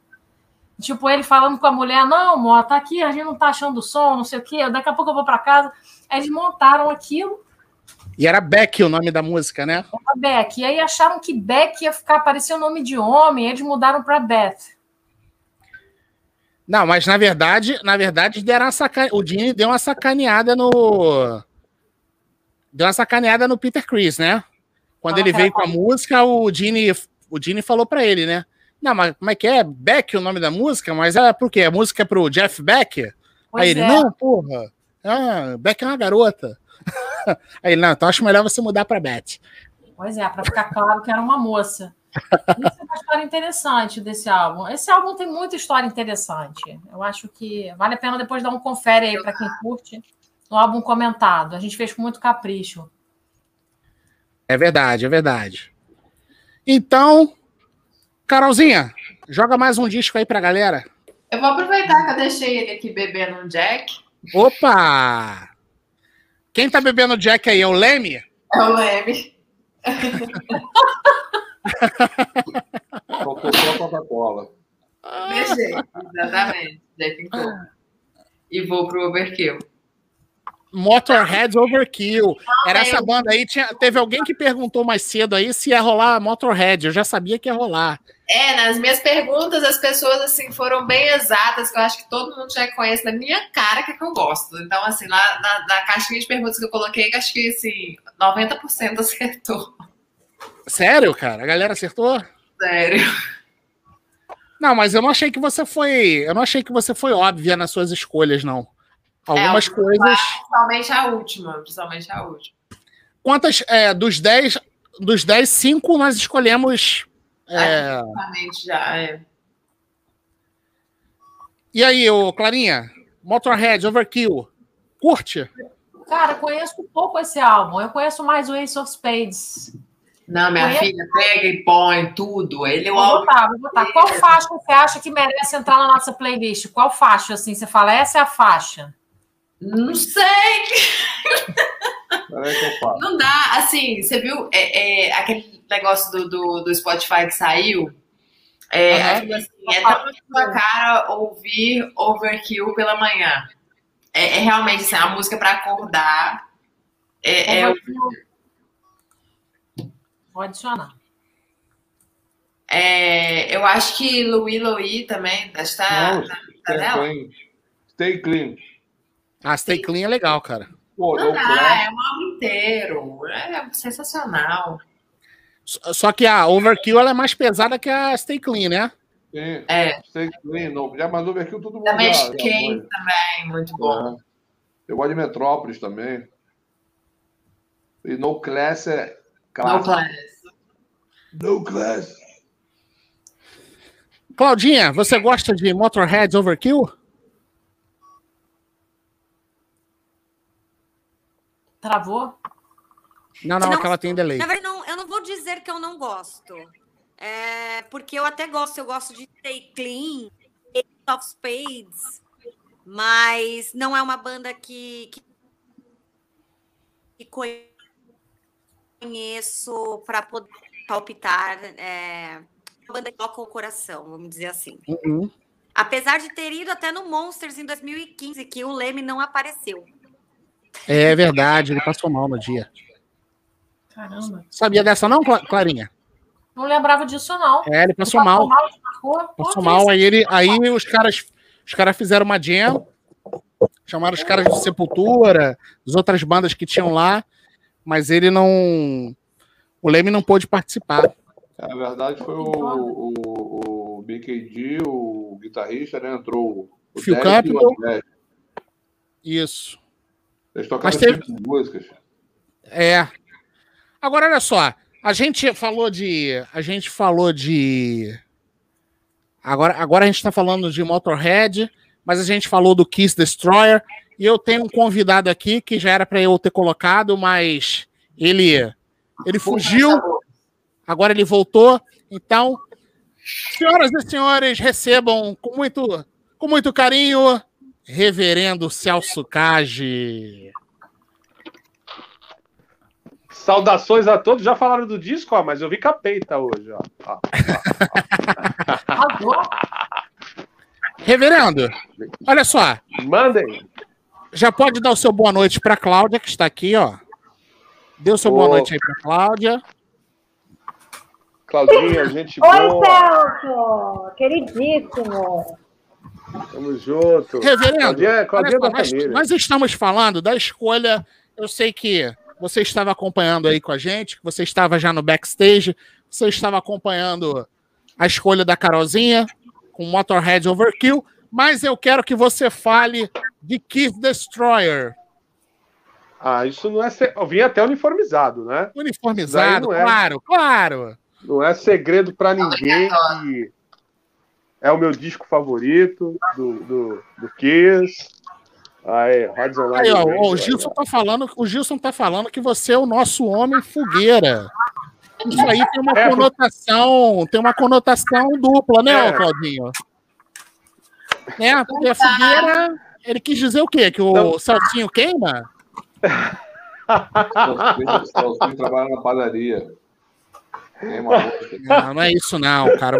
Você é muito maldoso, Claudinho. Ô, Claudio, você sabe da história? Você sabe do porquê da fogueira? Por que que o Celso, Reverendo Celso Kaji é um homem fogueira? Você sabe por quê, Cláudia? Conta aí pra gente. Ele queimou toda a coleção de discos dele, Cláudio.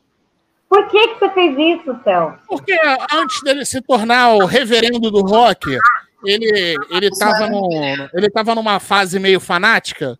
E aí ele achou que rock não era de Deus, aí ele foi lá e queimou tudo. Gente. Não, é sério? Olha! É sério. É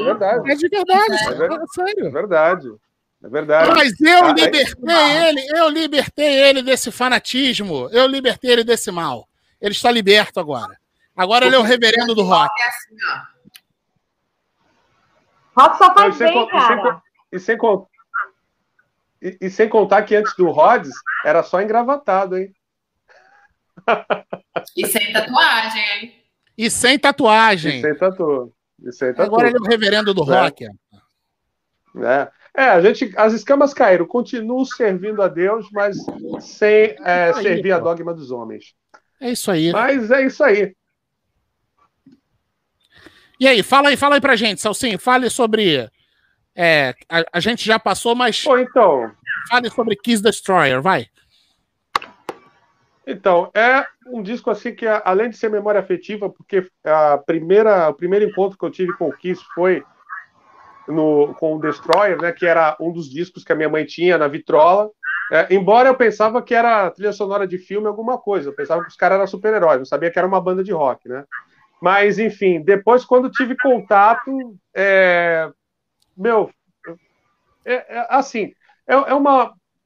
que eu falo? É uma coleção de canções assim que marcaram a minha vida, né? Mesmo que posteriormente.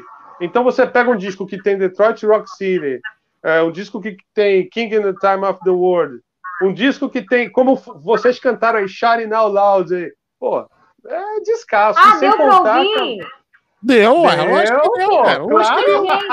Eu estava no celular, vocês estavam todos travados. Estava uma coisa horrorosa. Não, mas a gente ouviu, pô. Aí falei, acho que ninguém nem ouviu eu cantando Shouting Out Loud.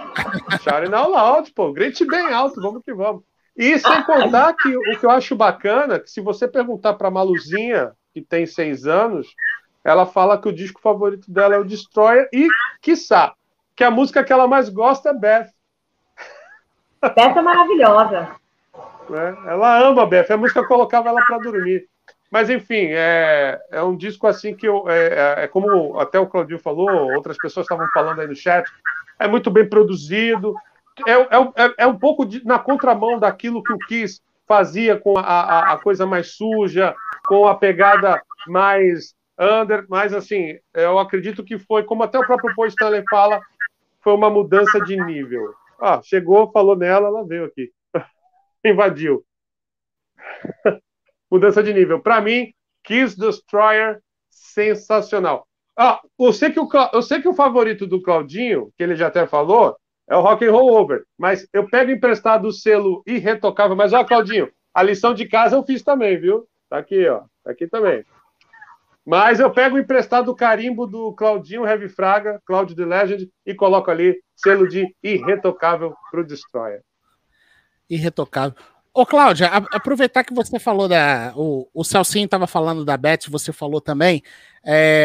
O que você acha do Paul Stanley e do Gene Simmons estarem obrigando o Eric Singer a fazer essa versão aí, sem vergonha, de Beth, ele lá no piano, com aquele playback safado? O que você acha daquilo? Eu acho ótimo. Quanto mais gente... cantando melhor, gente. Essa menina é um must, essa Cláudia é demais. A Cláudia é muito benevolente. A Cláudia é muito benevolente. Eu acho aquilo ali uma vez. Você já oferecendo a resposta da pessoa. É. Eu achei que era uma pergunta retórica, mas eu acho aquilo de uma vergonha alheia tão grande, cara. Mas o cara é contratado, ele tem que fazer, né? É o que, Clarinha? Peraí, abre seu microfone, Clarinha, abre seu microfone. Essa música é difícil de cantar. É não, mas música... o problema não é ele cantar, ele canta bem. O Eric Singer canta bem. O problema é eles botarem ele para fingir que ele tá tocando piano, aí ele fica lá naquele piano safado, tocando aquele playback. E outra, cara, essa música é do Peter Criss, cara. A música deveria ser tirada do setlist, cara. Quer deixar o Eric Singer cantar? Dá outra música pra ele cantar, cara. O Eric Carr cantava... Ô, Claudinho, como é que era aquela que ele cantava lá? Era Young and Wasted, né? Wasted, e ele cantava também a Black Diamond, ele cantava, né?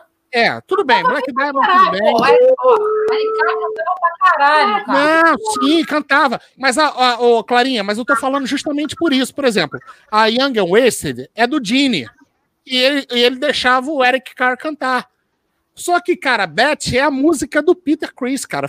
É a cara do Peter Criss, entendeu? Então, tipo, quer botar o Eric Singer pra cantar, meu irmão? Escolhe outra aí. Não é porque o cara é o baterista que ele tem que cantar Beth. Deixa o cara cantar outra música. Critério estranho. Não é? É. Eu acho que isso o Rodrigo tá com ciúme da música. Não, também é uma música que sim, não valoriza o vocal do Eric Singer. O Eric Singer, ele canta pra caralho. E não é uma música que valoriza o vocal dele. Olha, eu acho aquilo ali de uma vergonha alheia, mas, enfim. Reverendo Celso Kaji, aproveitando a sua presença aqui, eu gostaria que o senhor participasse agora com a gente da live. Coloque um disco aí dos anos 70 aí pra gente debater. Ó, o Heavy Fraga tá com sono. Heavy Fraga tá falando pouco hoje. É muito Nossa, processo. Meu Deus. E eu vou te falar, quando eu fui lá na pauta e vi na escala Cláudio Heavy Fraga, eu falei, meu Deus, esse homem vai arrepiar hoje. Não, hoje eu tô devagar. Falaram tanto dele que eu tô aqui esperando. Ele tá devagar hoje. Ô, reverendo, ele tá devagar hoje. Ele tá devagar hoje porque eu falei, olha só, hoje a live é das meninas. As estrelas da live são as meninas, então... O senhor se contenha. Agora, reverendo, reparou como é que ele tá elegante hoje? Mostra, Claudinho, mostra aí a sua vestimenta, Claudinho. Ah, é. Olha só, coisa linda. Compre agora. Compre. Carol, faz o merchan da camisa, Carol. Não, mas aí levanta, aí tem que ser tudo completo. Levanta, né? Claudinho, levanta, porque a Carol vai fazer o merchan.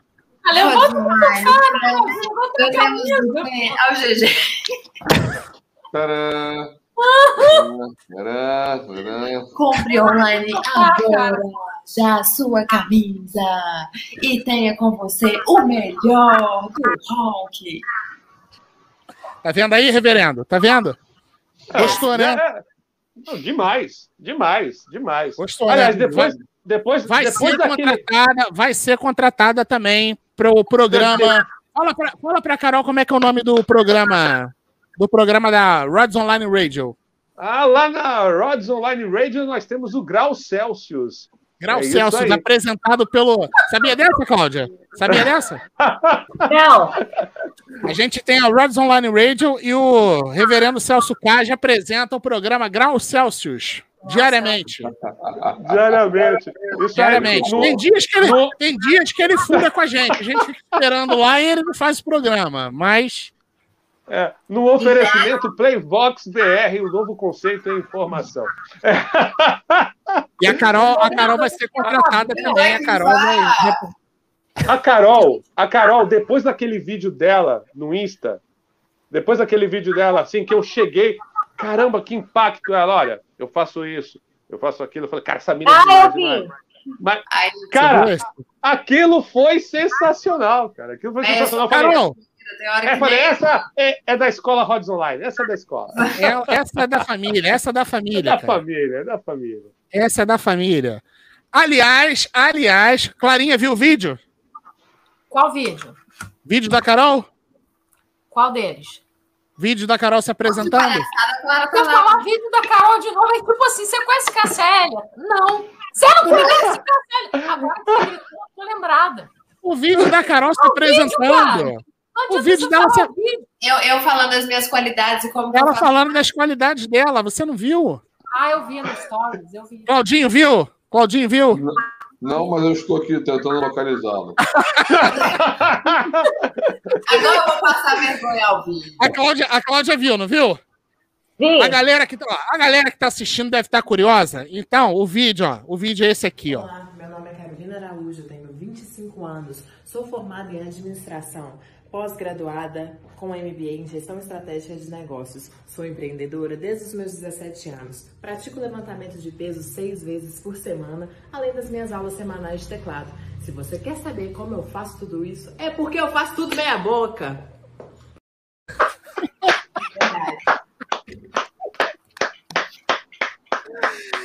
Sensacional, cara. Isso é uma figura. Maravilhoso, maravilhoso. O de ontem foi ao vivo, né? Eu falei. Quem não viu, não viu.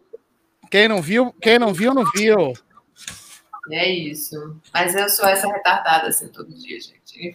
Eu queria dizer que eu também faço levantamento de peso, mas no meu caso é levantamento de bebê.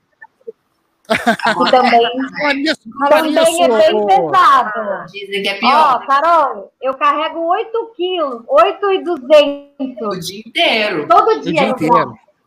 Fala nisso, Cláudia, como é que ele tá? Como é que o Miguel tá? Tá bem, graças a Deus, gente. Inclusive, muito obrigada aí pela força que vocês me deram. Foi uma semana bem conturbada, né? Tô voltando hoje, né? Hoje eu tô voltando à vida, né? E é isso, mas a gente se recupera sempre. É isso que importa. Carol, a Larissa tá acabando contigo aqui no chat, hein, cara? Eu não vou permitir isso, não, hein? Ela tá falando que você não pode ver a vergonha que você já quer passar. É verdade. Deixa cada vídeo meu. Nossa senhora. Deixa pra lá. Vamos voltar para os discos. Vamos voltar para o disco. Olha o Tutti Frutti. Ô, Clarinha, Tutti Frutti, Clarinha. Eu ia falar disso, hein? Fala aí. O reverendo ia falar. Fala aí, Clarinha, fala do Tutti Frutti. Enquanto você fala, eu estou lhe ouvindo. Eu vou buscar uma bebida que eu... Porque outro dia o reverendo estava falando da importância desse disco. E o meu favorito é outro. Mas aí vamos deixar ele falar primeiro desse, depois eu falo do outro.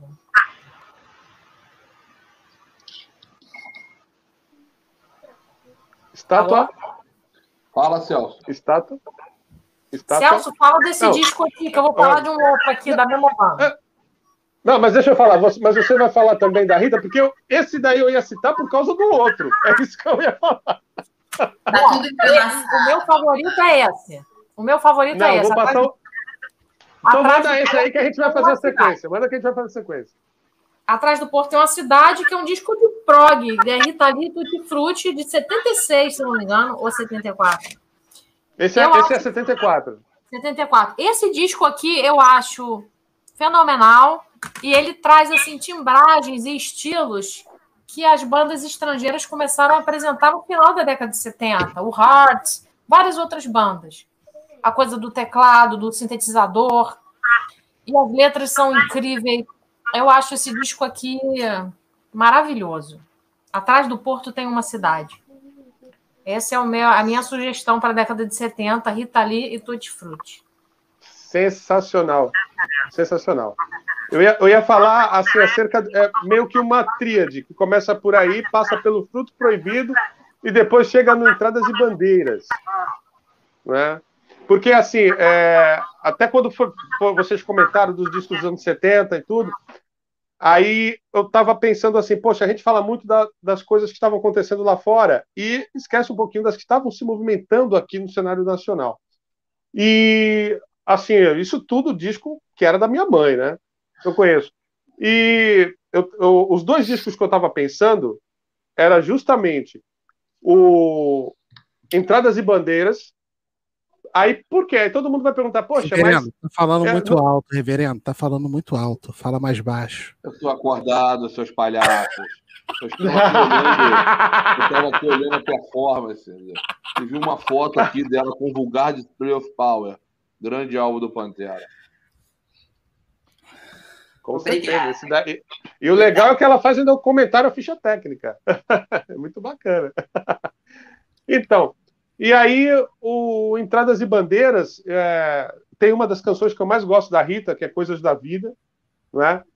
E eu ia falar justamente porque muita gente passa batido esse disco, até porque ele é o sucessor do maravilhoso Fruto Proibido e também que é sucedido pelo que a Clarinha mostrou. Ó, só descasso, só filé. E é uma fase muito bacana da Rita, o Entradas e Bandeiras, no caso, o terceiro disco da Rita com o Tutti Frutti. E eu ia falar um outro disco que tem relação com isso tudo, por quê? Eu ia falar dos Secos e Molhados, mas não também do primeiro disco, nem do segundo. Eu ia falar dos Secos e Molhados 3, que saiu em 1978. E muita gente fica perguntando, pô, mas não tinha mais a formação original? É a fase com o Dedecapo. É onde eu ia chegar. Eu amo Anônimo Brasileiro. Essa é a melhor música desse disco. Entendeu? Então, o que eu acho bacana desse disco, que tem, além de algumas canções subestimadas, talvez o último hit, vamos dizer assim, da banda é desse disco. E a formação, o line-up que o João Ricardo trouxe foi algo fora de série. Né? Passando pelo Gel Fernandes na bateria e o saudoso mestre Vandertaf na guitarra. E aí o bacana é que você... E o bacana é que você vê a história passando, porque o baixista do Tutti Frutti era o Lee Marcucci. Anos depois, o Willy de Oliveira fez back para Rita e tocou sax. E aí pegaram o Gel Fernandes e o Vandertaf e no fim dos anos 70, início dos 80, formaram o Rádio Táxi, que foi uma banda bacana pra caramba. E eu ia ressaltar justamente esse disco, os discos da Rita e o Secos e Molhados 3, justamente pela presença do Vandertaf, que completou agora no dia 14 de maio 13 anos da partida dele, e é um cara... Não é... 13 anos? Cara, eu só falando sobre isso, eu inclusive nem sabia que podia trazer a brasilidade, porque eu sou louca por esse mundo brasileiro aí. Quem me segue lá vê que eu posto bastante coisa, assim. Eu conheci o filho do Vandertaf e ele toca muito, meu. E, inclusive, muito. Maurício Gasperini também, né? Você falou do Rádio Táxi aí. Sim. O Maurício e o Mauro Gasperini são maravilhosos. O Gel Fernandes conheci pessoalmente também. Então, eu acho que a gente tem que reverenciar essas bandas. Sim. Nunca imaginei que alguém numa live ia trazer um Secos e Molhados sem ser o primeiro disco, que é que a galera tá mais acostumada com o Ney Mato Grosso. Esse disco que o Celso falou, ele tem uma música chamada Anônimo Brasileiro, que tem uma mensagem incrível. Inclusive, pesquisem aí, leiam a letra, que é linda demais. Isso é uma coisa muito lado B. Isso é muito legal, estou feliz que você falou disso, Celso, real, não fiquei chocada, não sabia não. Eu não, sou louca, gente, brasilidade. Parte muito boa. Estou vendo que vocês colocarem discos aí, peraí. E sabe, Rods, e quem domina muito esse assunto, e toca, inclusive é parceiro musical do João Ricardo, é o Daniel Yasbek. Daniel Yasbek, era isso que eu ia falar, cara. Daniel Yasbek domina. O Yasbek, o Clarinha, abre teu microfone, o Clarinha. O Yasbek, inclusive, ele gravou o último do Secos e Molhados. Sim. Eu vou botar essa faixa dele aqui na nossa lista, porque eu não tô achando o terceiro disco. Eu vou botar essa com o Yasbek. Aqui o Yasbek compôs, inclusive, né, o último do Secos e Molhados, não foi, Cláudia? O Yasbek, quando ele esteve aqui com a gente, ele contou. Sim, sim. Não, então, vocês encontram até apresentações ao vivo com o Yasbek. Aliás, o Yasbek vai estar aqui com a gente de novo, dia 15. Legal. Qual vai ser o tema? Dia 15, vamos fazer a discografia do Halloween e o Yasbek vai fazer com a gente. E mês que vem nós vamos fazer Judas Priest e quem vai fazer com a gente é o Fábio do Hell Patrol e o Castellani. Vão estar aqui e vão fazer com a gente. Olha só, vamos para o próximo álbum. Vou deixar a Cláudia colocar que ela tem que cuidar do Miguel, né? Daqui a pouco a Cláudia vai precisar sair. Então vamos escolher um disco aqui que a Cláudia separou pra gente. Ô, Cláudia, ainda restam dois aqui dos que você escolheram. Qual que você vai querer falar?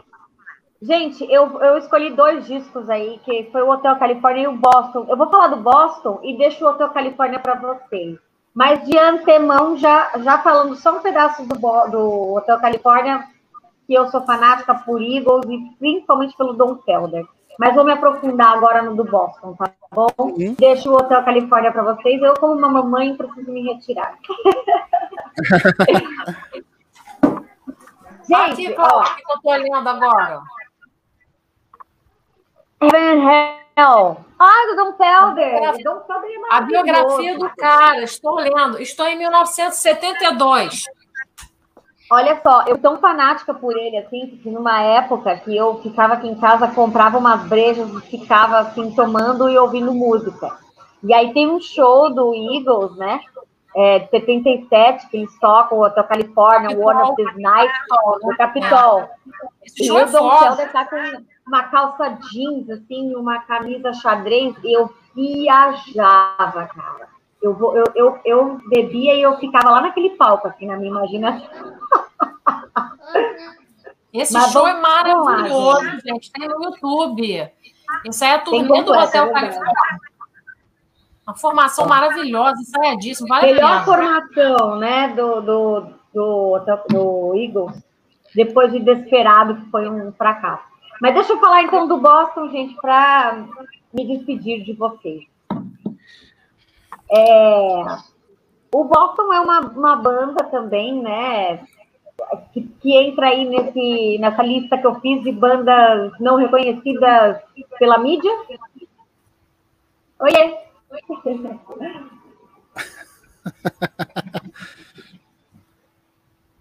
E esse álbum do Boston de 76, uma curiosidade legal sobre ele, é que é o álbum mais vendido da história do rock and roll depois do Appetite for Destruction do Guns.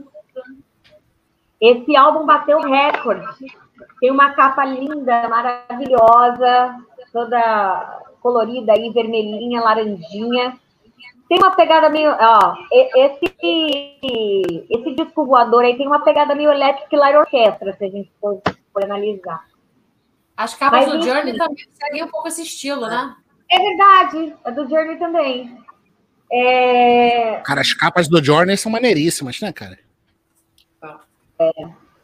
E o Boston é assim, é uma banda de muita treta também, cara. Muita treta, a gente falou das tretas no Fleetwood Mac aí, o Boston também não tá longe disso não, viu? Que é muita briga entre o Brad Delp e o Tom Shaw. Conte-me algumas, gosto de tretas, conte-me algumas. Ó, briga antes de entrar no palco, e aí não queria mais entrar no palco. O Brad Delp e o Tom Shaw, eles brigavam o tempo inteiro, o tempo inteiro. E tinha coisas que um fazia no palco que o outro não gostava, largou o Tom Shaw largou a guitarra e foi para o camarim, que não queria mais. As brigas eram evidentes o tempo inteiro. E ficou... O Boston não é uma banda de uma grande discografia, né? E isso ficou tão marcado por Brad Delp que ele acabou se suicidando em 2007 e a esposa dele alega que foram por conta dessas mágoas que ele tinha com a banda, porque ele não queria que a banda tivesse tomado o rumo que tomou e também muita briga na cabeça dele, acho que ele se arrependeu de muita coisa, ele acabou se suicidando no banheiro dele. Não duvido, cara, não duvido. Duas churrasqueiras ligadas, ele foi monóxido de carbono, né, envenenamento, uma coisa horrorosa. Então, assim, mas aí nos primórdios do Boston, esse é o álbum de estreia, né? Se eu não me engano, é o álbum de estreia. É, 17 milhões de cópias. Exatamente. E tem Morden a Feeling. Qual faixa, Cláudia, que a gente bota na playlist? Qual faixa, na sua opinião? Rock and Roll Band. Rock and Roll Band. Melhor faixa do álbum.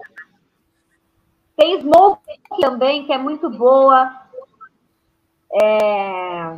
Enfim, esse álbum é incrível. O álbum 76. Eu já fiz uma live, inclusive, falando sobre ele lá no Rock and Action. E a galera também, realmente, assim, conhece o Morden a Feeling, mas não conhecia a história por trás do Boston. Então é uma banda que não é muito visada, e eu recomendo aí pra galera ouvir a fundo, porque vale muito a pena. Ô, Cláudia, só pra você querer... você só confundiu o álbum. O álbum que mais vendeu foi o Eagles, não foi o Boston. A coletânea do Eagles foi o álbum... Foi do Eagles, né? Com 29 milhões de álbuns. O Boston... Não, mas na hora... Mas na hora que ela falou, ela estava falando do Eagles mesmo. Aí tanto que ela falou que depois ela ia falar do Boston, que ia deixar o Eagles pra gente falar. Então, desculpa, eu sabia. Mas ela falou que foi do Eagles mesmo. Não foi? Foi o Hits que vendeu mais. Não, gente, o Boston... Esse álbum do Boston de 1976 é o álbum mais vendido, sim. Não é o do Hotel California, não, que eu tava falando. Eu tava falando desse. Esse é o álbum mais vendido depois. Ah, tá. Eu achei que ela estava falando do Eagles. Ah, todos esses estão no ranking. Tem um do Eagles também vendeu muito, que eu acho que foi o Greatest Hits. Também vendeu, tá no top 10 ainda. Esse é o álbum mais vendido da história da indústria americana. Essa coletânea do Eagles. Passa até o Michael Jackson. Com o Thriller? Isso dentro dos Estados Unidos. Gente, mas essa coletânea do Eagles, o Greatest Hits, é maravilhosa mesmo. Realmente é imperdível. Eu estava ouvindo o Eagles hoje. Olha, essa coletânea vendeu 29 milhões de cópias só nos Estados Unidos. No mundo, ela vendeu 41 milhões de cópias. Caralho, é muito disco. Né?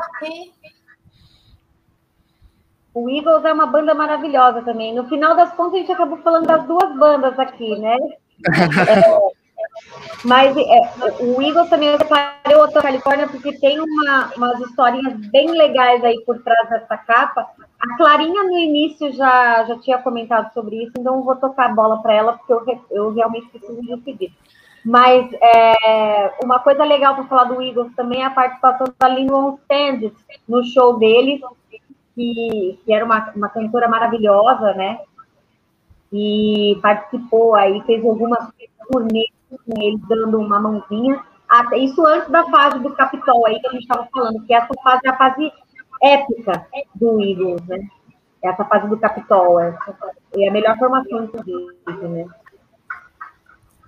Ô, Cláudia, antes de você ir embora, quero agradecer a sua presença e dizer que você já faz parte da família, então e nas próximas oportunidades queremos você de volta aqui com a gente, certo?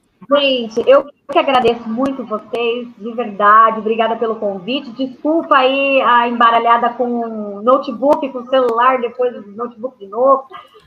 Problema nenhum. Deu certo. A próxima a gente estaremos mais organizados, eu, né, estarei mais organizada. E agora eu preciso realmente ir, porque o Miguel já acorda, tem que mamar. Mas é isso aí, gente. Grande beijo para vocês. Adorei participar. Boa noite. Obrigado, Cláudia. Um beijo. Cláudia, boa noite. Beijão. Manda um beijo no pequeno também. Obrigada, gente. Tchau, tchau. Boa live para vocês. Então, vamos lá. Carolzinha, coloque mais um aí pra gente, vai. Já que vocês estavam na pegada nacional, foi um que, para eu ser sincera...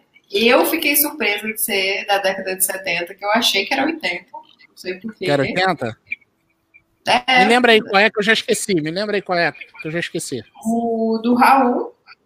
Ah, tá. O nome do álbum, ele é meio complicado, exatamente. É um negócio lá daquela... Ah... Kikabando. Como? Eu não sei falar isso. Achei, 73, achei. Caraca, como é que é Krigha Bandolo? Não sei. Nossa, falar isso. Tá bom fora esse nome, hein? É porque, ô Clarinha, ela tinha me falado que era metamorfose ambulante. Mas então, tá dentro dele. Eu coloquei a... É porque era música, né, Carol? Quando você me falou, era música, né? Uhum. Metamorfose, Mosca na Sopa, vários clássicos. É, porra. Só clássico. É aí que eu falei assim, vamos tocar Raul ou não vamos tocar Raul? Aí todo mundo... Toca Raul! Foi Reverendo Celso Kaji. Curte. Pô, conterrâneo dos meus pais, cara. Pô, claro. Raul Seixas. Não tinha, cara, num dia... baiano, rapaz. Não tinha um dia sequer no colégio que não se tocasse Raul. Era todo... Eu não sei, na época de vocês aí, a Clarinha mais novinha... A Carol, então, nesse Raul fala. É clássico, né, cara? Cara, mas assim, quando eu era adolescente, né, antes um pouquinho até, época de colégio, rolava violão todo dia no colégio, todo dia. E não tinha um dia que o Raul não tivesse. Achei que você fosse cantar a música do Lulu Solto. Quando eu era pequeno... Não entendi. Não tô entendendo, Claudinho. A Lula de Pipa, uma relação parecida. Ô Celso, ele tá muito agressivo hoje, Celso. Pô, agressivo. Ele tá precisando de uma oração.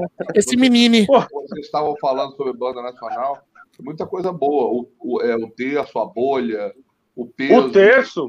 Patrulha do Espaço. Pô, tem a bolha, tem o joelho de porco, tem o peso. Patrulha do Espaço. Tem de Brasil. Made in Brasil, a minha favorita. Tem os próprios Mutantes, já sem a Rita Lee também. Tem coisas bem legais. Entendeu? Tu assistiu lá, né, Claudinho? Os Mutantes assistiram. Mutantes. Assisti. É. Infelizmente assisti. Né? Infelizmente? Não, porque eu achei que eles iam fazer uma parada bem legal, né? Com relação às coisas. Era novas. Com a Zélia Duncan? Não, eu já vi sem a Zélia Duncan, graças a Deus, digo isso por sinal. Que ela é chata pra cacete, entendeu? Atacadinha. Entendeu? E aí, pô, o show foi assim, com um pedaço legal e o resto foi muito chato, tocaram muita coisa nova, entendeu? E o Mutantes é uma banda assim, porra, você vai ver o Mutantes, você não quer ver mal ou bem esses discos mais novos, você quer ver muita coisa da obra antiga, né? Porra, então foi uma parte legal, depois foi chato, entendeu? Arrastado, entendeu? Mas o que nós estamos falando aqui está tudo dentro do contexto. Tá tudo dentro do contexto. Raul é bonzão, cara. Raul é bom. Tem um álbum do terço chamado Criaturas da Noite. Vocês sabiam disso? De 75? De 75? Sim. Já vão dizer que o Kiss copiou, hein, cara? Vão dizer que o Kiss copiou, hein? 75. É, ué, 75. É. É, não. Creatures of the Night. Hey, amigo! Isso é muito bom. Entendeu? Tem muita coisa legal. Isso é bom demais, cara. Ô, Celcinho, olha só. O Nicolas está perguntando por qual razão vocês acham que Raul fez muito sucesso. Raul é bom demais. Raul era rock and roll, né, cara? Aliás, eu morei no prédio... Aliás, eu morei no prédio que Raul Seixas morou. Eu já te contei isso, né, Celso? Já, ele tá todo tiradinho hoje, olha lá, com corona, morando no prédio do Raul, olha lá. Não, mas olha só, a corona é toda live. Naquela live que você estreou, naquela live eu não bebi porque era sua estreia. Eu falei, vou me comportar porque é a estreia da Carol. Mas agora você já é da família, você já... Cara, o Raul tem muita coisa boa e o legal do Raul é que ele botava uma parte bem brasileira das músicas. Então, isso realmente deve ter chamado a atenção da época, porque nego tinha muito aquele negócio de americanizar, copiar as coisas vindo lá de fora. Sim. E o Raul foi o cara que meio que desbravou muita coisa, né? E até na questão pra gente viver... Até na questão por a gente viver num período de ditadura, tinha muita canção ali que era subliminar, né? Que ele... Sim. E, pô, né, ele tinha uma praça completada, quer dizer, a não ser esse retardado que, né? Caetano Veloso, esses lixos aí que vieram daquela lá do Bahia, Caetano Veloso, essas porcaria, ele vinha de lá, mas ele não tinha aquele mimimi chato insuportável. Negócio de... Claudinho, e Chico Buarque? E Chico Buarque? Pô, meu irmão, Chico Buarque podia ser colocado no muro e ser metralhado, entendeu? Com toda a sinceridade. Chico Buarque é chato pra caralho, né, cara? Eu tô brincando que hoje em dia tudo que se fala, ai, meu Deus, eu parto... Tá incitando a violência... É. Meu Deus, absurdo, politicamente correto. Mas ele poderia tomar uma surra de gato morto até o gato miar. O Chico Buarque calado seria perfeito. É perfeito. Chico só salva os olhos. Já tá cheio de dinheiro. Tipo, ó, Chico Buarque, Fernando Henrique, essa galera já tá cheia do dinheiro. Paulo Coelho, meu irmão, vai pra Suíça, vai pra França, né? Se exila lá, igual eles gostam de falar que foram, né? Se exilar. Ai, meu Deus, vou me exilar na França. Ai, que desgraça. Eu quero ver em Paris, em Londres. Vai ser zelar em Londres. É? Ah, meu Deus, vai ser zelar em Paris. Porra, aí é mole. Entendeu? Porra, brincadeira isso, entendeu? Agora, Chico Buarque, ó, como diz o nosso amigo Rodrigo Schelza, Chico Buarque é execrável. Execrável. Uma vez eu tava com... Só salvam os olhos. Tava ouvindo o Regis Tadeu. Olha, nosso ídolo, mentor. Esse nome é maldito aqui, ô Carol. Esse nome é maldito aqui, hein? Ele estava falando sobre um disco do... Ele falou e depois, se eu não me engano... Você, meu amigo e minha amiga. Você. E ele estava falando de um disco do Chico Buarque. Você não conhece. Não é assim? Eu não me lembro o disco de cabeça. Ele falou o nome do disco e falou que era o seguinte, você ouviu o Chico Buarque cantar... Mas o cara contratou só nego pica e nego pé, tum, pé, tim, tim, pum, o cara. Aí eu sentei pra ouvir o disco, meu irmão. Parece assim, completamente diferente e tem esse Zé Ruela cantando. Isso daí é obra-prima. Led Zeppelin até o 4 é tudo perfeito. Caramba, e Claudinho, a gente tava falando lá do Hades, depois fomos pro céu, né, cara? Porra, lógico, entendeu? Não, a Carol até se calou, Claudinho. A Carol até perdida já, foi assim. Carol, você gosta de Chico Buarque, Carol? Quê? Você gosta de Chico Buarque? Não, ela não gosta, não. Sorte sua. Eu falo. É porque você, Claudinho, você começou com uma violência tão grande que assustou a Carol. Eu não comecei violento. Eu apenas falei que Chico Buarque merecia, né, uma chibatada, mas tudo bem. Isso, bobo, coisa boba, né? É. Vou trancar ele no quarto ouvido. Vai ficar na frente, vai se exilar em Paris, vai encher o saco dos outros. Ouvindo tambores do Bronx. É. Como é que é? O que é que houve? Tambores do Bronx, pô. Tocou até com Sepultura aqui no Rock and Rio. Não, mas o que foi que vocês falaram antes? Quem que vai se exilar? Lá em Paris, lá, e ficar ouvindo tambores do Bronx. Pessoal, vamos deixar de pouca vergonha, vamos voltar ao que interessa, vamos falar, aproveitar que a Clarinha já mostrou que eu estava com o meu aqui, ó, na agulha também. Clarinha, Led Zeppelin 4, Clarinha. Clássico. Black Dog, Rock and Roll, Highway to Heaven. Um disco onde a playboyzada se diverte. A playboyzada, mas ele tá violento demais. Que pariu, ele tá violento demais hoje. Ele esperou a Cláudia sair para botar as manguinhas de fora. De maneira nenhuma. Entendo o seguinte, esse disco é um disco um pouco mais comercial que os outros três e ganhou o gosto da galera, filho. Entendeu? Você acha ele mais comercial, Claudinho? Ah, eu acho. Carol, você concorda com o Claudinho Heavy Fraga? Sim, concordo. Na verdade, tem uma... O que acontece, na verdade? Medo do fuzilamento. Eu curto LED e tal, mas é porque tem algumas bandas que tipo, caiu tanto no gosto do povo que aí você já pega com ranço, mas não é da banda, é da pessoa. É aquilo que eu falei sobre o Guns, né? Então, assim. Fala, Clarinha, fala. Eu acho que o 2, ele também é um álbum maravilhoso.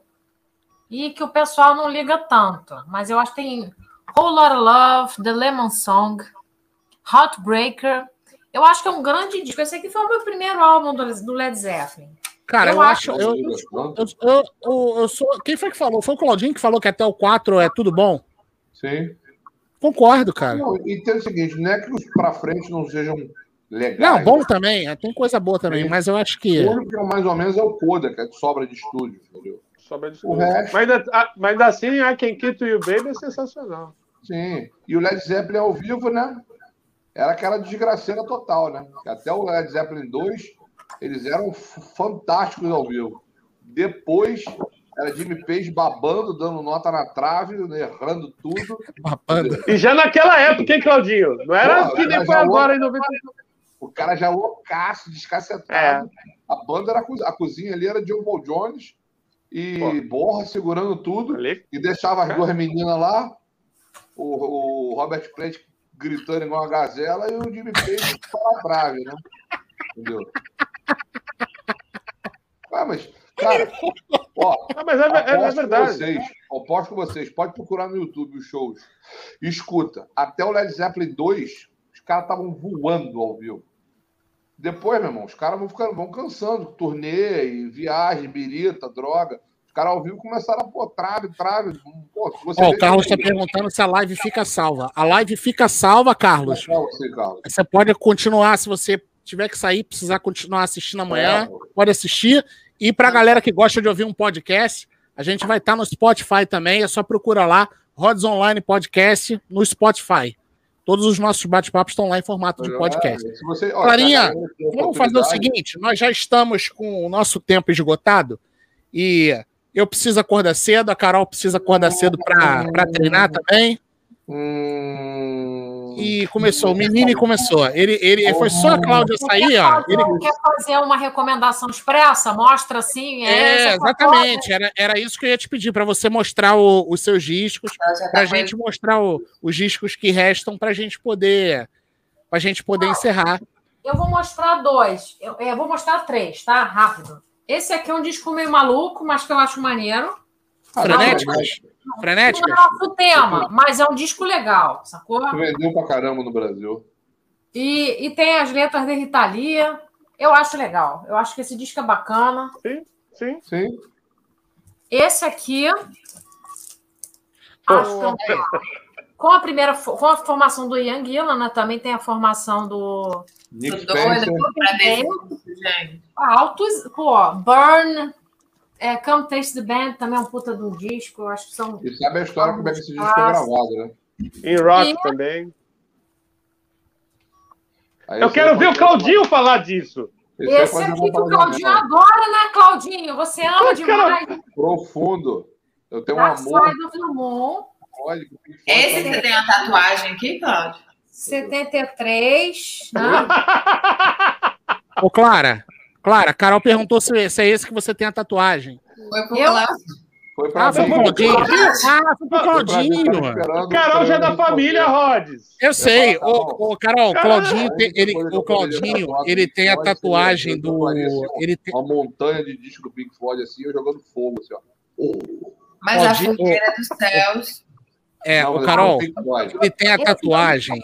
Deu uma chance, esse disco é bom, deu uma chance. O William me falou aí. Ninguém botou o Van Halen 1 e 2. Não, eu botei o Van Halen 78. Eu esqueci de pegar, mas a Clarinha viu a lista. Eu botei o Van Halen 78. Entendeu? Van Halen 1. Eu coloquei. Botei uma faixa. Botei a... Eu não botei na lista, Clarinha? Botou? Botei na lista. O lado negro da Lua é o único disco que eu acho que presta do Pink Floyd. O resto... Carol, ele tem uma tatuagem. Ele tem uma tatuagem do U2. Eu tenho. Também? Ele tem. Do U2 e do Coldplay. Do Coldplay? Não vou fazer essa piada, eu vou me segurar. Pode fazer. Faça. A do Coldplay tá no Cox. Olha, o Rodrigo tem uma tatuagem no cox, escrito assim, ó. Obrigado. E como é que você sabe? Como que você sabe disso? Vai ter que explicar agora.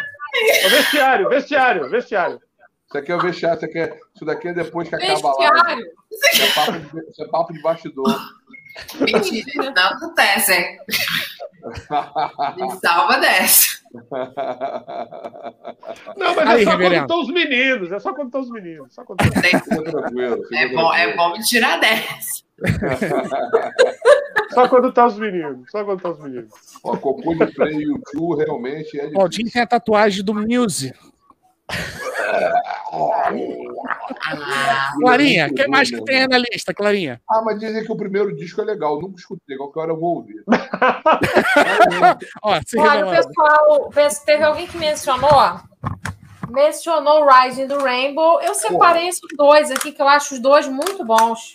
Tanto Rising quanto boa. Pode separar até hoje.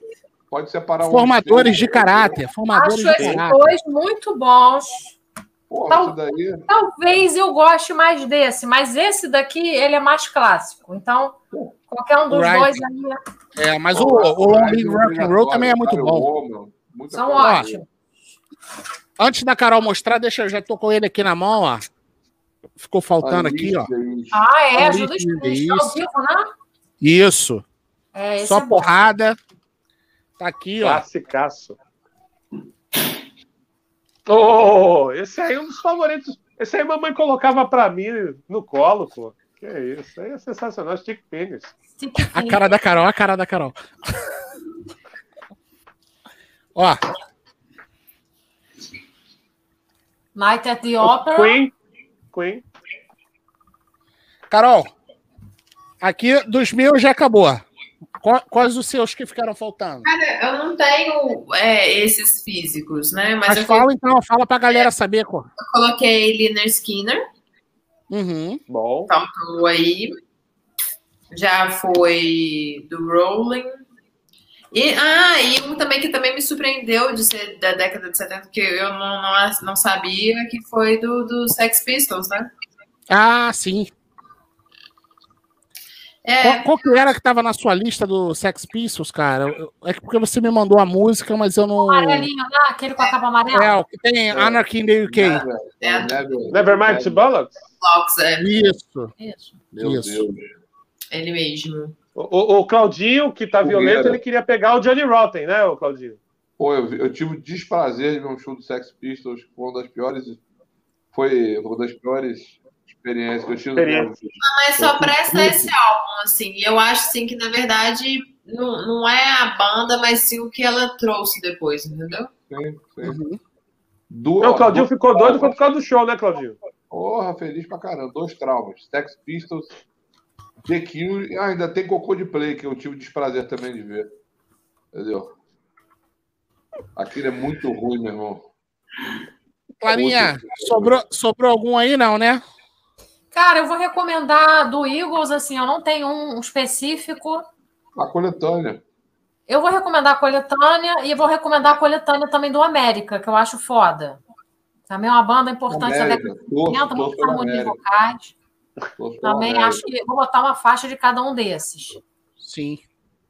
Então, ó, lembrar a galera que a playlist que a Clarinha fez aí com algumas das músicas que nós debatemos hoje, estão aí já na descrição desse vídeo, né? A galera que quiser ouvir aí, que não conhece, eu mesmo tenho algumas coisas que eu não conheço, que eu vou procurar ouvir depois, então é só clicar lá, vai lá no Spotify, tem a nossa playlist lá da live de hoje. Olha, eu quero agradecer a todo mundo que interagiu aí com a gente, a galera que botou aí a sugestão de discos, que deu a sua opinião, né? A galera que xingou, eu bloqueei. Hoje eu não xinguei ninguém. e quero agradecer a Carol, a Clarinha, Claudinho Heavy Fraga, Reverendo Celso Kaji por mais um bate-papo. E, óbvio, vou deixar vocês se despedirem aí, começando pela Carol. Gente, obrigada. Nos vemos lá no Instagram para continuar passando as vergonhas, para a gente continuar conversando. Obrigada a vocês também de novo pela oportunidade. Fala, Clarinha. Gente, adorei esse papo de hoje. Tô cheio de coisa nova para ouvir aqui, bandas assim que não conhecia tão bem. Agora já sei o que é bom para ouvir. Já sei onde ir aqui na minha... na busca, espero que tenha se divertido. Pessoal do chat, eu também incluí umas coisas aqui que foram sugeridas. Obrigada a presença de todos. Obrigada, Rods, Carol, Celso, Fraga. E agradecer a Claudinha também, que não está mais aí ao vivo, Claudinha, mas que Claudinha apareceu aí e participou aí com a gente a maior parte do tempo, né? É, deixou altas recomendações aqui também. E uma alegria total, gente. Ô, Clarinha, depois indica aí na sua lista aí, ó.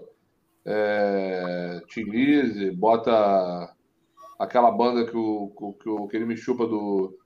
que toca no Bon Jovi, gravou. Como é que é? Me chupa? O que é isso? O Rapo Guitarrista. Botei, ó, tem muita coisa ainda para botar nos anos 70. Tim Lizzy, Tim Lizzy, qual faixa você acha? O Tim Lizzy? Hoje o som aí, ó. Pô, você pode botar Jailbreak, Black, pode botar Massacre. Até o Iron Maiden fez cover de Massacre.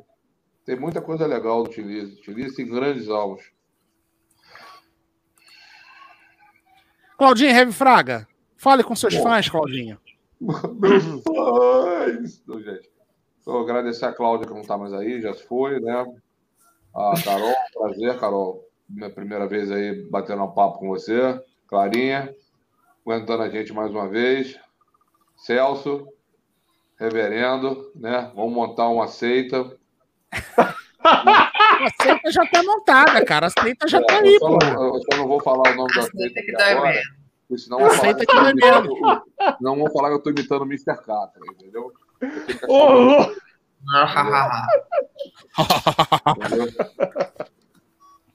E Rod, estamos juntos. É só convocar que a gente está na área. Reverendo Celso Kaji, fale com seus fãs, reverendo. Poxa, mais uma vez... Fale com seus fiéis. Opa, é isso aí. In the name of Christ. Bem, é um privilégio enorme estar com vocês. Eu estava ali no chat... Não é? E a internet caiu, voltou, mas eu acompanhando, enfim, prazer enorme. Carolzinha da família já, estamos juntos, né? A Clarinha, não preciso nem falar nada. Até eu estava conversando com o Leandro do Alma Hard, falando, cara, eu gosto de ver a Clarinha, que ela é a parte técnica. Eu tô aprendendo pra caramba com ela, tá vendo, Clarinha? Pra você ver a galera aí, né? O meu parceiraço aqui, que nós apóstolo Heavy Fraga. Tamo junto. Amém, irmão. Diácono Fraga. Amém, irmão. Diácono Fraga. Diácono Fraga. Né? Coroinha, tá mais coroinha. Tá mais que a Malu, quando veio aqui... Não, pode me chamar pra sacristia lá. Opa, complicado, hein? Complicado. É complicado. Tá vendo, Carol? Ele só pensa nisso, Carol. Já reparou? Terrível, tá se soltando. Meu irmãozão aí que, nossa, fora de série, não tenho palavras para agradecer o que o Rodrigo Talaer tem feito por mim. E a Claudinha, que assim, eu acompanhei também, todos nós aqui acompanhamos como que foi corrido para ela essa semana, mas graças a Deus o Miguel tá aí, se recuperou, em casa, né? Se recuperou, tá ouvindo Stevie Nicks até umas horas, que eu falei para ela, minha oração é essa, e tamo junto. E aí, eu não posso deixar de ir embora sem falar que, ó, esse aqui também é muito bom, isso aqui é free, Fire and Water, 1970, saiu pelo selo que o Zeppelin tinha na época, e ó, Paul Rogers, mandando bem, pra quem não conhece, vai lá, All Right Now, fora de série. Ô, Celso, esse aí que tem Mr. Big? Isso. Essa faixa que... gerou o nome da banda Mr. Big. Da banda Mr. Big. E o Paul Stanley adora o free, né, cara? Muito. Aqui, ó, Mr. Big, aqui, ó. Qual faixa que a gente bota na lista aqui, gente? Mr. Big. Mr. Big é faixaça. Mr. Big, Don't Say You Love Me All Right Now, Reload. É Fire and Water que o Ace Frehley regravou com o Paul Stanley cantando. Enfim, é descasso. E pra quem lembra do... Para quem lembra do Beleza Americana, lá o Coroa se exercitando, All Right Now, fora de novo. Muito bom. É isso aí. Seria muito bom. Tamo junto. Galera, então, mais uma vez, agradecer a todo mundo. A Carol já tá com o olho pequenininho ali, já tá doida para ir dormir, para treinar amanhã, 4:30 da manhã. Então, galera, ó, lembrando vocês que o nosso bate-papo vai estar amanhã no Spotify e no dia 15... Claudinho, que é o meu diretor de lives. Dia 15, né, Claudinho? Discografia do Halloween. Confere. Confere, produção. Positivo. Dia 15, discografia do Halloween, só que essa discografia que a gente vai fazer vai ser um pouco diferente, né, Claudinha? A gente vai fazer aquele esquema do pior para o melhor, né? É. Então vai ser um pouquinho diferente e vai ter a participação do Daniel Yasbek, que vai estar aqui com a gente também, Rodrigo Schelza, Reverendo Celso Kaji, Claudinho Heavy Fraga e Daniel Yasbek fazendo com a gente também. E provavelmente mês que vem a gente vai marcar o Judas Priest e vamos ver se a gente marca aquela que você sugeriu, Claudinho, do Cinderela. Uhum. Cinderela, Marcos Hyde. Então, ó, Clarinha, já vai estudando já. Eu não vou nem responder. Eu não vou nem responder ele. Ô, Clarinha, já vai estudando Cinderela. Carol vai estudando Cinderela. São 4 discos só. 4 discos só, rapidinho. Dá até pra fazer com a mão do Lula, ó. É assim, tem que ser assim. A mão do Lula tem que ser assim. Assim, companheiro. Qualquer um consegue contar. Galera, então é isso. Muito obrigado a todos que aturaram a gente até agora. Mais uma vez, obrigado Carol, Clarinha, Heavy Fraga, Reverendo Celso Kaji e também a Cláudia que participou com a gente. E a gente volta numa próxima oportunidade, certo? Positivo!